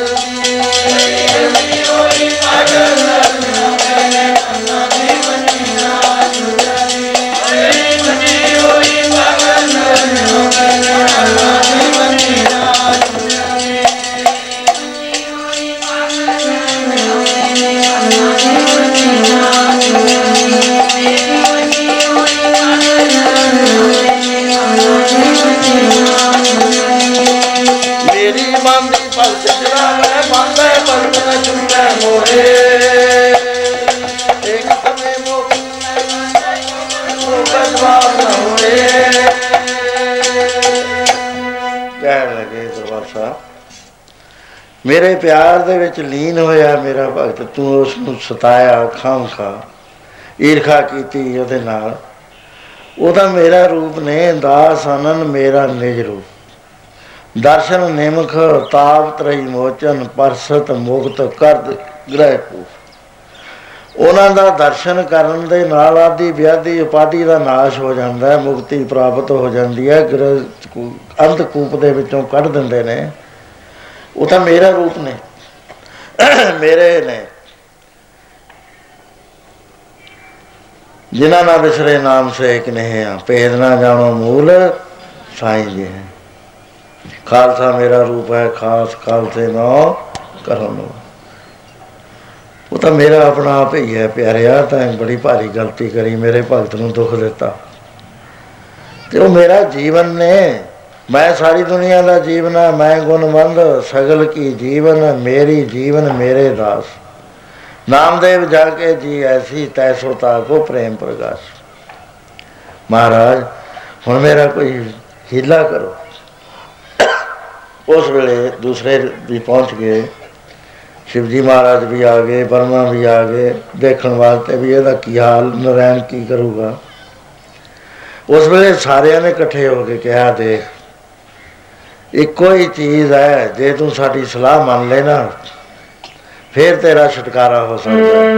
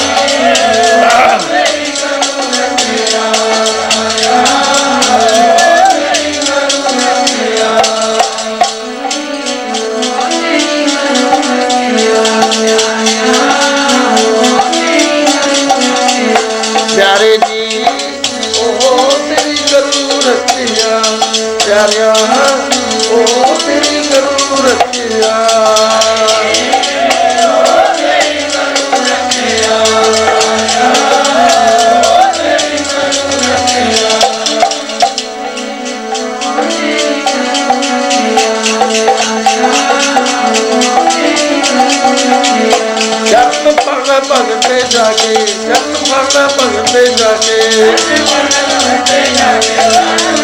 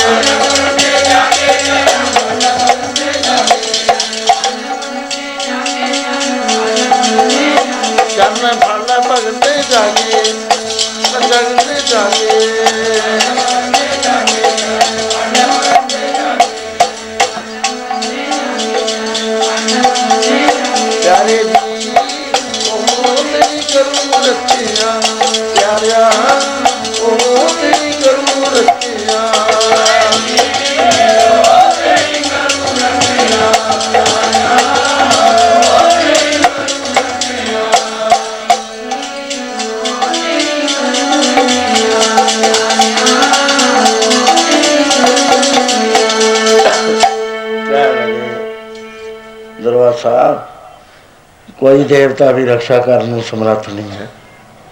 ਕਿਉਂਕਿ ਪਾਤਸ਼ਾਹੀ ਭਗਤਾਂ ਨੂੰ ਦਿੱਤੀ ਹੋਈ ਹੈ ਤੇ ਉਹਦੀ ਉਹ ਚਰਨ ਸ਼ਰਨ ਦੇ ਵਿੱਚ ਚਲਿਆ ਜਾ। ਭਗਵਾਨ ਕਹਿਣ ਲੱਗੇ, ਮੈਂ ਤਾਂ ਬੰਨਿਆ ਹੋਇਆ, ਪਿਆਰ ਦਾ ਮੈਂ ਤਾਂ ਕੁਝ ਕਰ ਨਹੀਂ ਸਕਦਾ। ਮੇਰੇ ਇਖਤਿਆਰ ਨਹੀਂ ਹੈ, ਕਿਉਂਕਿ ਮੇਰੇ ਤੋਂ ਉਹ ਮੰਗਦੇ ਹੀ ਨਹੀਂ ਕੁਝ ਜੇ ਤਾਂ ਉਹ ਮੰਗਣ, ਫੇਰ ਤਾਂ ਉਹ ਹੇਠਾਂ ਆ ਜਾਣ ਮੰਗਦੇ ਹੀ ਨਹੀਂ। ਮੈਂ ਉਹਨਾਂ ਨੂੰ ਰਾਜ ਵੀ ਦਿੰਦਾ ਮੁਕਤੀ ਵੀ ਦਿੰਦਾ ਉਹ ਕਹਿੰਦੇ ਰਾਜ ਨਾ ਚਾਹੂੰ ਮੁਕਤ ਨਾ ਚਾਹੂੰ ਮਰਨ ਪ੍ਰੀਤ ਚਰਨ ਕਉ ਲਾਵੇ ਹੇ ਪ੍ਰਭੂ ਮੈਨੂੰ ਤਾਂ ਪਿਆਰ ਚਾਹੀਦਾ ਤੇਰਾ ਹੋਰ ਕੁਝ ਨਹੀਂ ਚਾਹੀਦਾ। ਤੇ ਤੂੰ ਉਸ ਨੂੰ ਦੁੱਖ ਦਿੰਦਾ ਹੈ, ਸ਼ਰਾਪ ਦਿੰਦਾ ਹੈ, ਕਦੇ ਸ਼ਕਤੀਆਂ ਦੇ ਨਾਲ ਉਸ ਨੂੰ ਮਾਰਨ ਵਾਸਤੇ ਸ਼ਕਤੀ ਵਰਤਦਾ। ਹੈ। ਹੁਣ ਅਸੀਂ ਕਿਵੇਂ ਛਡਾ ਦਈਏ ਤੈਨੂੰ? ਜਾ ਜਾ ਕੇ ਅਮਰੀਕ ਰਾਜੇ ਦੇ ਭਗਤ ਹੈ ਉਹ ਪਰਮ ਭਗਤ ਉਹਦੇ ਚਰਨ ਫੜ ਲੈ। ਉਸ ਵੇਲੇ ਆਇਆ ਆ ਕੇ ਧੜਮ ਕਰਕੇ ਚਰਨਾਂ ਤੇ ਗਿਰ ਪਿਆ। ਦੇਵਤਿਆਂ ਭਗਵਾਨ ਸਣ, ਸਾਰਿਆਂ ਨੇ ਇਕੱਠੇ ਹੋ ਕੇ ਸਿੱਖ ਦੇ ਸਭਨਾ ਸਮਝਾਇਆ। ਸਿੱਖਿਆ ਦੇ ਕੇ ਸਮਝਾਇਆ ਵੀ ਹੁਣ ਮਾਨ ਛੱਡ ਦੇ। ਇਸੇ ਗ੍ਰਸਤੀ ਰਾਜੇ ਦੇ ਚਰਨੀ ਗਿਰਨਾ ਪੈਣਾ। ਆਇਆ ਪਿਆ, ਆਏ ਪਿਆ ਸ਼ਰਨਾਗਤੀ, ਮਾਰੀ ਰਾਮ ਰੀਛ ਲੈ। ਆ ਕੇ ਚਰਨਾਂ ਤੇ ਗਿਰ ਪਿਆ ਤੇ ਉਹ ਚੱਕਰ ਘੁੰਮੀ ਜਾਂਦਾ ਵੀ ਜਦ ਉੱਠੂ, ਜਦ ਗਲ ਵੜ ਦੂੰ ਇਹਦਾ। ਉੱਠਦਾ ਹੀ ਨਹੀਂ, ਚਰਨੇ ਨਹੀਂ ਛੱਡਦਾ। ਉਸ ਵੇਲੇ ਅਮਰੀਕ ਨੇ ਅਰਦਾਸ ਕਰੀ, ਹੈ ਪ੍ਰਭੂ ਤੂੰ ਭਗਤ ਵਛਲ ਹੈ। ਕਿਰਪਾ ਕਰ, ਇਸ ਰਿਸ਼ੀ ਦੇ ਉੱਤੇ ਵੀ ਤੂੰ ਕਿਰਪਾ ਕਰ। ਉਸ ਵੇਲੇ ਦਰਸ਼ਨ ਚੱਕਰ ਲੋਪ ਹੋਇਆ। ਭਾਈ ਗੁਰਦਾਸ ਜੀ ਲਿਖਦੇ ਆ ਕਿ ਭਗਤ ਵਛਲ ਜਗ ਬਿਰਧ ਸਦਾਇਆ।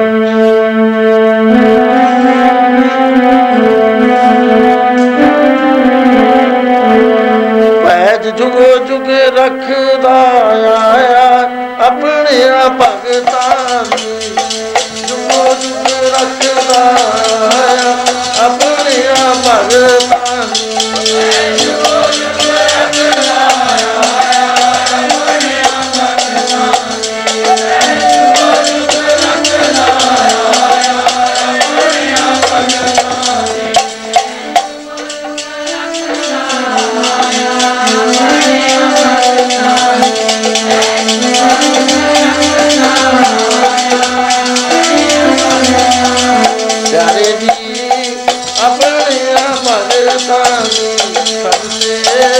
ਆਪਣੇ ਭਗਤਾਂ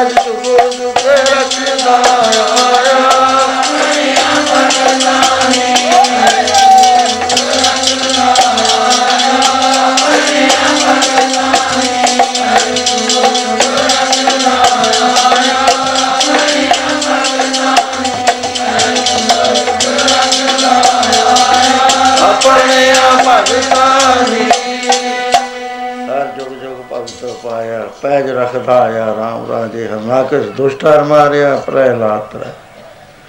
ਸੋ ਆਪਣੇ ਭਗਤਾਂ ਦਾ ਰਾਖਾ ਆਪ ਬਣ ਜਾਂਦਾ, ਜਦੋਂ ਰਾਖਾ ਆਪ ਬਣਦਾ ਜਿਸ ਦੇ ਹੋਵੇ ਬਲ, ਸੋ ਕਰੇ ਨਾ ਹਾਰਦਾ ਸੋ ਬਲ ਬਣਾਉਣਾ, ਵਾਹਿਗੁਰੂ ਦੇ ਉੱਤੇ ਵਿਸ਼ਵਾਸ ਕਰਨਾ, ਉਸ ਨੂੰ ਹਿਰਦੇ 'ਚ ਵਸਾਉਣਾ, ਸਿਮਰਨ ਭਗਤੀ ਦੇ ਰਾਹੀਂ, ਜੀਵਨ ਦਾ ਲਾਹਾ ਖਟਣਾ ਜਿਹਦੇ ਵਸੇ ਵਾਸਤੇ ਅਸੀਂ ਸੰਸਾਰ 'ਚ ਆਏ। ਫਿਰ ਇਹ ਸੰਸਾਰ ਜਿਹੜਾ ਹੈ, ਇਹ ਦੀਵੇ ਬਾਲਦਾ ਹੈ। ਲੇਕਿਨ ਹਨੇਰਾ ਅੰਦਰਲਾ ਦੂਰ ਨਹੀਂ ਹੁੰਦਾ। ਪਰ ਜਿਹੜਾ ਪਰਮੇਸ਼ਰ ਦੇ ਨਾਲ ਜੁੜ ਜਾਂਦਾ ਹੈ, ਉਹਦੇ ਅੰਦਰ ਐਸਾ ਪ੍ਰਕਾਸ਼ ਹੋ ਜਾਂਦਾ ਜੋ ਕਦੇ ਬੁ- ਬੁਝਦਾ ਹੀ ਨਹੀਂ। ਬਿਨਾ ਤੇਲ, ਬਿਨਾ ਬੱਤੀ, ਦੀਵਾ ਜਲਦਾ ਹੈ। ਰੋਸ਼ਨੀ ਹੋ ਜਾਂਦੀ ਹੈ। ਜੇ 100 ਚੰਦਾ ਹੋਵੇ ਸੂਰਜ ਚੜੇ ਹਜ਼ਾਰ। ਇਤੇ ਚਾਨਣ ਹੁੰਦੇ ਆ ਗੁਰਬਿਨ ਘੋਰ ਅੰਦਾ ਗੁਰੂ ਨਾਮ ਦੇ ਅੰਦਰ ਮੰਤਰ ਦੇ ਅੰਦਰ ਨਾਮ ਦੇ ਬਲ ਨਾਲ ਅੰਦਰ ਦੀਵਾ ਜਗ ਪੈਂਦਾ। ਪ੍ਰਕਾਸ਼ ਹੋ ਜਾਂਦਾ। ਸੋ ਇਸ ਕਰਕੇ ਜਦ ਆਪਾਂ ਸਤਸੰਗ ਕਰਿਆ ਹੈ, ਦੀਵਾਲੀ ਦਾ ਦਿਹਾੜਾ ਹੈ। ਬਹੁਤ ਸਾਰੀਆਂ ਸੰਗਤਾਂ ਰੁੱਝੀਆਂ ਹੋਈਆਂ ਬਹੁਤ ਸਾਰੇ ਕਿਉਂਕਿ ਅੱਜ ਟਰਾਂਸਪੋਰਟ ਵਾਲਿਆਂ ਨੂੰ ਵੀ ਛੁੱਟੀ ਹੈ। ਇਸ ਕਰਕੇ ਜਿਹੜੇ ਪਿੰਡਾਂ ਦੇ ਪ੍ਰੇਮੀ ਆਏ ਮਿਲਦੇ ਮਿਲਦੀ, ਸਾਰ ਵਾਪਸ ਹੋਏ ਸੋ ਹੁਣ ਸਮਾਂ ਜਾਤ ਨਹੀਂ ਦਿੰਦਾ। ਸੋ ਇਸ ਕਰਕੇ ਜਿਹੜੇ ਪ੍ਰੇਮੀ ਹਾਲ ਤੱਕ ਨਹੀਂ ਬੋਲੇ, ਉਹ ਵੀ ਭਾਈ ਅਨੰਦ ਸਾਹਿਬ ਚ ਬੋਲ ਕੇ ਦੇਖਤਾ ਨਹੀਂ ਹੈ। ਹਾਂ। ਗੁਰੂ ਸਤੋਤਰ ਚ ਬੋਲ ਕੇ ਆਪਣੀ ਰਸਨਾ ਪਵਿੱਤਰ ਕਰ। ਬਾਕੀ ਮੈਂ ਸਾਰਿਆਂ ਦੀ ਗਿਆਤ ਲਈ ਦੱਸ ਦਿਨਾ ਬੀਬੀ ਜੀ 15 ਦਿਨ ਤੋਂ ਬਿਮਾਰ ਨੇ, ਤੁਹਾਡੇ ਵੀ। ਪਹਿਲਾਂ ਇਸ ਤਰ੍ਹਾਂ ਕਦੇ ਬਿਮਾਰ ਨਹੀਂ ਹੋਏ। ਵੈਸਾ ਹੋਇਆ ਕਿ ਅਚਾਨਕ ਬਲੱਡ ਪ੍ਰੈਸ਼ਰ ਬਹੁਤ ਹਾਈ ਹੋ ਗਿਆ। ਕਦੇ ਹੋਇਆ ਹੀ ਨਹੀਂ ਸੀ, ਇਹਨਾਂ ਨੂੰ ਬਥੇਰੀ ਵਾਰੀ ਚੈੱਕ ਕਰਿਆ ਸੀ। ਉਹ ਦਵਾਈ ਦਿੱਤੀ, ਉਹਦੇ ਨਾਲ ਨਾਲ ਦੀ ਨਾਲ ਦੌਰੇ ਜੇ ਪੈਣੇ ਸ਼ੁਰੂ ਹੋ ਗਏ। ਤਿੰਨ ਤਿੰਨ, ਚਾਰ ਚਾਰ, ਪੰਜ ਪੰਜ। ਉਹ ਸਾਰਾ ਬ੍ਰੇਨ ਜਿਹੜਾ ਸੀ, ਉਹ ਪਿੰਜ ਕੇ ਰੱਖ ਦਿੱਤਾ। ਦਵਾਈਆਂ ਕਰੀਆਂ ਸਾਰੇ ਲਿਆਏ, ਕਹਿਲ ਸਾਹਿਬ ਵੀ ਲੈ ਕੇ ਆਏ, ਹੋਰ ਪ੍ਰੇਮੀ ਵੀ ਲੈ ਕੇ ਆਏ, ਡਾਕਟਰ ਰੋਜ਼ ਆ ਰਹੇ ਨੇ, ਮਿੱਤਲ ਸਾਹਿਬ, ਕੁਲਦੀਪ ਸਿੰਘ ਹੋਣੀ। ਨਿਤ ਆ ਕੇ ਦੇਖਦੇ ਨੇ, ਚੈੱਕ ਕਰਦੇ ਨੇ। ਤੇ ਫਿਰ ਕੱਲ ਬਾਬਾ ਕਲਿਆਣ ਦਾਸ ਜੀ ਅਨੰਦਪੁਰ ਸਾਹਿਬ ਵਾਲੇ ਉਹ ਵੀ ਆਏ। ਤੇ ਹੁਣ ਅੱਜ ਅੱਜ ਦੇਖਿਆ ਸੀ, ਅੱਜ ਕਾਫੀ ਘੱਟ ਹੋ ਗਿਆ, ਥੱਲੇ ਆ ਗਿਆ।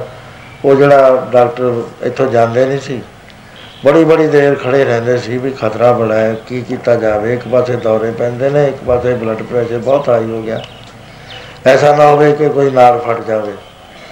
ਐਸਾ ਨਾ ਹੋਵੇ ਕਿ ਬ੍ਰੇਨ ਦੇ ਉੱਤੇ ਸੈਲ ਹੋਵੇ। ਐਸਾ ਵੀ ਹੋ ਗਿਆ ਸੀ ਕਿ ਆਪ ਭੁੱਲ ਗਏ ਸਭ ਕੁਝ ਕੋਈ ਚੀਜ਼ ਨਾ ਯਾਦ ਆਵੇ ਆ ਸੰਸਾਰ ਤੇ ਸਹੀ ਨਾ। ਹੋਰ ਇਹ ਚੀਜ਼ਾਂ ਦਿਸ ਜਾਣ, ਜਿਵੇਂ ਪੁੱਠੇ ਮਨੁੱਖ ਨੱਚਦੇ ਨੇ ਕੁ- ਕੁ- ਕੁੱਤੇ ਬਿੱਲੇ ਨੱਠੇ ਫਿਰਦੇ। ਨੇ। ਅੱਖਾਂ ਖੁੱਲੀਆਂ ਮੈਨੂੰ ਕਹਿਣ ਵੀ ਇਹ ਕੀ ਹੋ ਰਿਹਾ? ਮੈਂ ਕਿਹਾ, ਕੁਛ ਨਹੀਂ। ਬੀਬੀਆਂ ਨੇ ਆਈਆਂ, ਕਿਸੇ ਨੇ ਮਾਰਸ਼ ਕਰੀ, ਕਿਸੇ ਨੇ ਕੁਝ ਕਰਿਆ। ਅੱਜ ਵਾਹਿਗੁਰੂ ਜੀ ਦੀ ਕਿਰਪਾ ਹੈ ਕਿ ਸੰਗਤ ਵਿੱਚ ਆਏ, ਸੰਗਤ ਦੇ ਦਰਸ਼ਨ ਕਰੇ। ਬਤਵਾਰਾ ਸਾਹਿਬ ਗਏ ਉੱਥੇ ਜਾ ਕੇ ਚਰਨ ਧੂੜ ਲਈ। ਗੁਰੂ ਮਹਾਰਾਜ ਕੋ ਅਰਦਾਸ ਕਰੀ। ਕਿਉਂਕਿ ਗੁਰੂ ਮਹਾਰਾਜ ਸਮਰੱਥ ਨੇ, ਉਹਨਾਂ ਨੇ ਪ੍ਰੇਰਣਾ ਕਰ ਕਰਕੇ ਇਹਨਾਂ ਦਾ ਜੋ 15 ਦਿਨ ਦਾ ਲਗਾਤਾਰ ਬਿਮਾਰੀ ਸੀ, ਉਹਦੇ ਉੱਤੇ ਕਾਬੂ ਪਾਇਆ ਹੈ। ਸੋ ਹੁਣ ਸਾਰੇ ਪ੍ਰੇਮੀ ਗੁਰੂ ਸਤੋਤਰ ਜੋੜੋ ਬਹੁਤ ਸਾਰੇ ਪ੍ਰੇਮੀ ਆਉਂਦੇ ਸੀ, ਬਾਹਰ ਬੈਠ ਕੇ ਮੁੜ ਜਾਂਦੇ ਸੀ। ਕਿਉਂਕਿ ਜੇ- ਜਦੋਂ ਇਹ ਦੇਖਦੇ ਸੀ ਤਾਂ ਘਬਰਾ ਜਾਂਦੇ ਸੀ। ਪਤਾ ਨਹੀਂ ਸੀ ਲੱਗਦਾ ਵੀ ਕੌਣ ਖੜੇ ਨੇ, ਕਿਉਂ ਮੇਰੇ ਕੋਲ ਆ ਰਹੇ ਨੇ। ਐਸੀ ਸਿਚੁਏਸ਼ਨ ਹੋ ਗਈ ਸੀ। ਸੋ ਵਾਹਿਗੁਰੂ ਜੀ ਦੀ ਕਿਰਪਾ ਹੈ, ਸੰਗਤ ਦੀ ਅਰਦਾਸ ਕੀਤੀ ਹੋਈ ਮਹਾਰਾਜ ਨੇ ਮੰਨ ਲਿਆ ਹੁਣ ਪੜੋ ਸਾਰੇ।